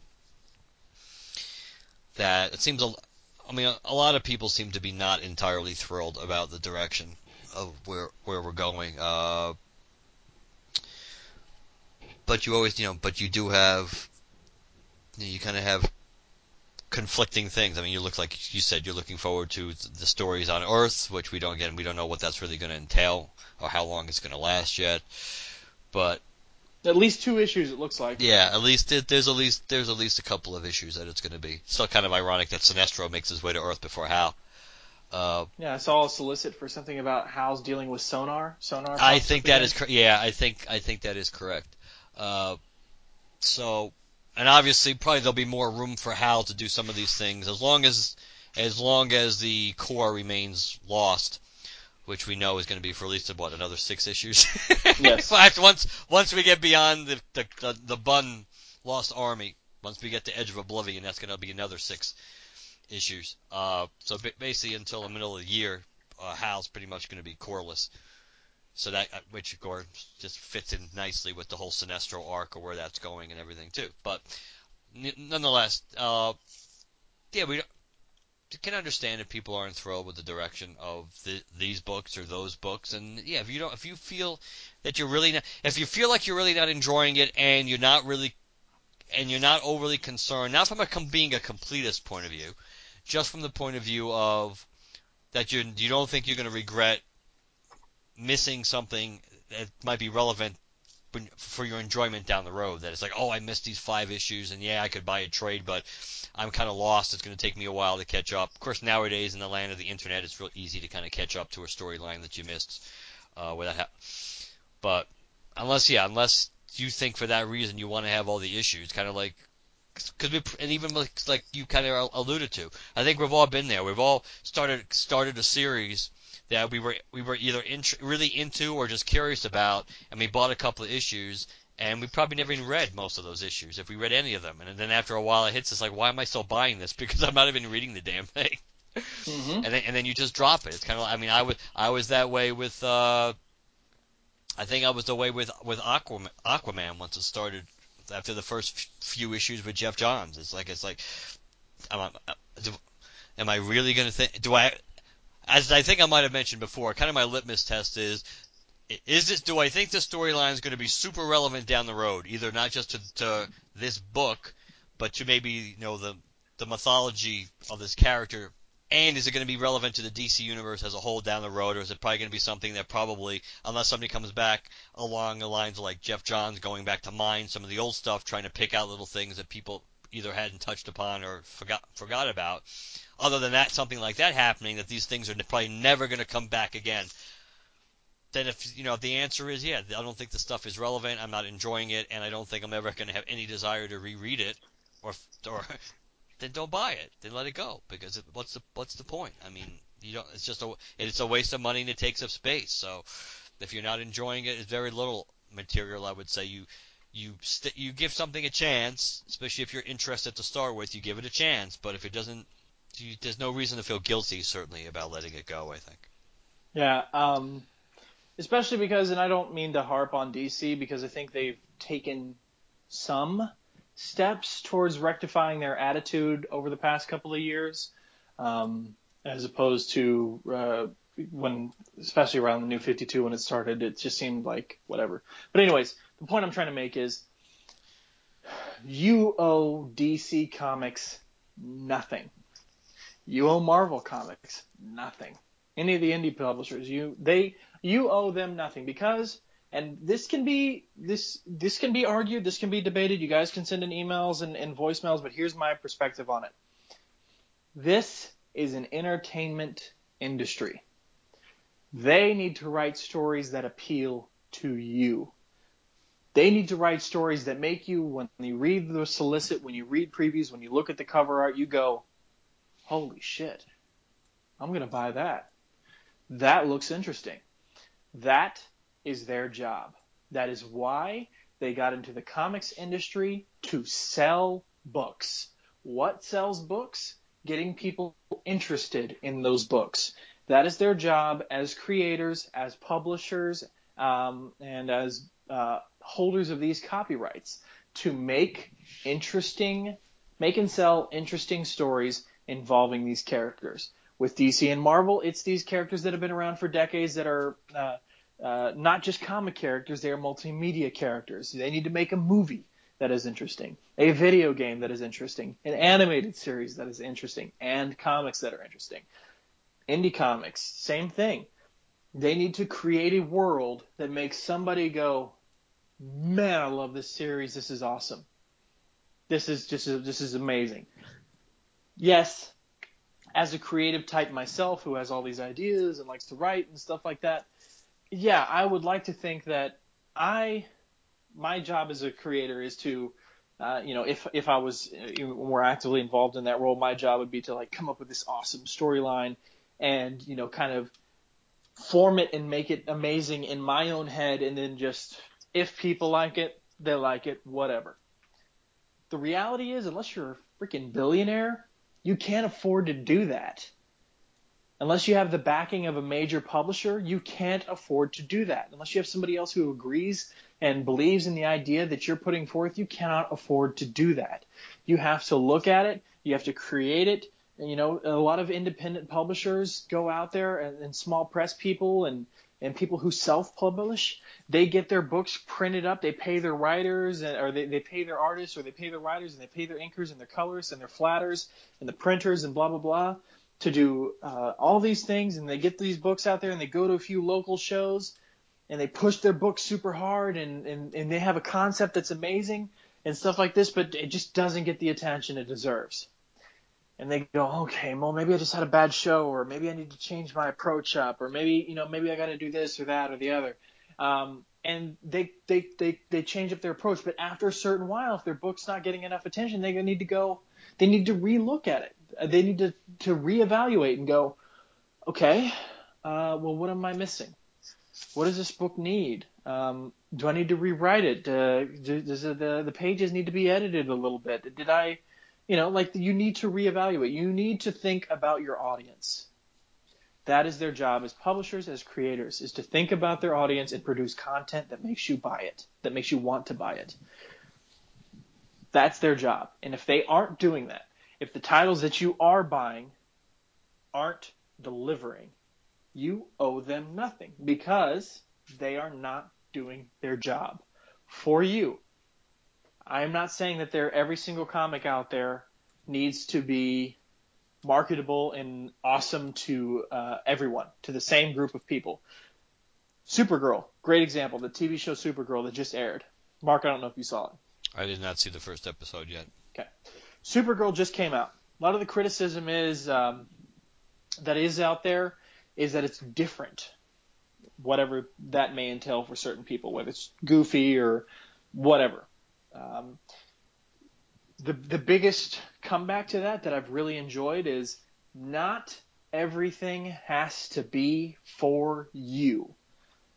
Just because it's not like Flash and Arrow doesn't mean it's going to fail. It means it's not directed for you. It's for another group of people. So not every comic, it, same with all, all the comics, not every comic is going to be for you. But the reason I say DC as a whole is it seems like in recent memory, DC has a lot of books that are not delivering for a wide group of people. And not more than just one series and more than just one family of books not delivering for the people who enjoy those titles. And honestly, the biggest way to let DC know, yeah, you can hound them on social media all you want, but the biggest way is vote with your dollars. That's it. Do not ever feel beholden to a publisher because they, yeah, you owe no, you owe them nothing. If you're not enjoying the series, then they're not, they're frankly not doing their job. So don't buy the book anymore. Go put that money towards somebody else who is doing their job. Nicely put. All right. Any other bit of feedback that we need to mention? I don't think so. Uh, let's see here. Uh, yeah, there's one. Scott from Scott Davis. Scott, what the hell are you, are you high? Is it me or does Chad sound like Billy Bob Thornton? What? Seriously? I like them French fried taters. we'll have to do a whole episode like that. Maybe maybe that'll, that'll maybe that'll be your that can maybe that'll be what your celebrity lantern cast voice for, for the next episode. French fried taters and mustard sauce. Mm-hmm. Although it actually be first to the thing I mentioned to before, I did have a couple ideas for different voices we could do. So, but now we have another one, obviously. oh god. All right. Um, so th- that's it. We've got a couple other things. Uh, well, one other thing of feedback that we, uh, one or two other things of feedback currently. Uh, but we're gonna get to that in the new comics review episode. Uh, that should be recording around the first week of November, maybe posting that same week. Don't know. Don't hold me to it. Um, so there's that. Um, but Mark, you got anything else before we go into closing? Any final thoughts on Threshold or any of the comments we received from our listeners? The comments were good. Uh, the the one we didn't t- the one we couldn't play, and it's an and it's an audio people. It's an audio. mm-hmm. Uh, that the one we couldn't play is really cool, and when people find out who it's from, I'm sure it'll be greatly appreciated too. I look so I look forward to doing that in the next episode. Threshold, maybe it wasn't quite as horrible as I imagined previously, but I think that's also because I never finished reading it the first time, so I didn't really. Uh, I did remember certain beats from it, like I certainly remembered Caul getting his back broken and things like that. But it's done. Now, people. So, and let, and as Chad kind of again not really alluded to, he pretty much stated, don't let's let's not make the Larfleeze series now the next threshold that people are going to bombard us with. Do it, do it, do it, because we really. Because deep, because deep down we know people only wanted us to do threshold because of the fact they thought it would be a fun episode for us to record. and hopefully they, you enjoyed it. Yes, and hopefully you did enjoy it, but they, but they, but they figured it'd be a fun episode because of, of what of, of what kind of thoughts we would, how we would review it, and the comments we made, and hopefully we did not let you down on that level. And also because a lot of people simply did not really read that storyline and have no interest in reading it, but kind of would like to know what happened without having to go through the pain of reading it themselves. And there you go, Scott. If you're if you're not if you're not enjoying Green Lantern, listen to us suffer through. it. Um, so yes, we will do. Yes, we will do Larfleeze, and again, I'm not even going to give a time frame from when we're going to do it. But let's not make this the. Uh, The only thing we'll promise is it's definitely going to be a couple of episodes at least. yes, yes, that that we can commit to because it's a, there's a lot of stuff. There's a lot of stuff to cover, and even doing short, issue and issue by issue reviews, it probably it probably would be selling it a little short, no pun intended, to force it all into, into the confines of one of one episode. If for some reason we actually we started recording maybe the first episode and we actually got through like got through the first six issues in 45 minutes, then yeah, then maybe we'll just possibly maybe we'll just wait and record an, like the next week and finish do another six through 12 and stick them together as one episode. But we're assuming it's probably not going to be that short a review, so we'll do it. We don't know when we're going to do it, so please, we know, you know, it's, it's it's on our agenda. It's always something we can fall back on, but let's not make this the next holy grail just because oh, Mark and Chad will have fun with it. It's like, eh, let's not. There's a lot of other things with probably more fun storylines that we ha- and and issues we, we could just we could just focus on and do that I think people would en- would enjoy too. But but other than that, no, I, I'm gl- I'm glad we did it. I'm glad I'm glad it's over with. Uh, and I don't mean that you know as a smartass either. I mean I'm, I'm it's good to, to to finish that since it was kind of left hanging after you know from from episode 159 to 233. We're back. uh, All right, you want to go ahead and close this out? Sure. Email us, lanterncast at gmail.com. Lanterncast at gmail.com. Visit our website, lanterncast.com. New episodes are posted there. News is posted there. Ring Cyclopedia episodes are posted there. Dark Star reviews. It's there, people. Check us out. Uh, follow us on Twitter, Instagram, and like us on Facebook. Hashtag GLCast to find us on all of those iTunes and Stitcher. We're on both. Please leave us positive reviews wherever you would like. If and last but not least, if you'd like to leave us a voicemail, call us at 708 Lantern. 708 Lantern and let us know what you think. All right, guys. Next episode is going to be sing uh, um, uh, October books. We're talking about that, and the episode after that. Don't hold us to it, but obviously maybe the Green Lantern panel State of the Green Lantern Union thing.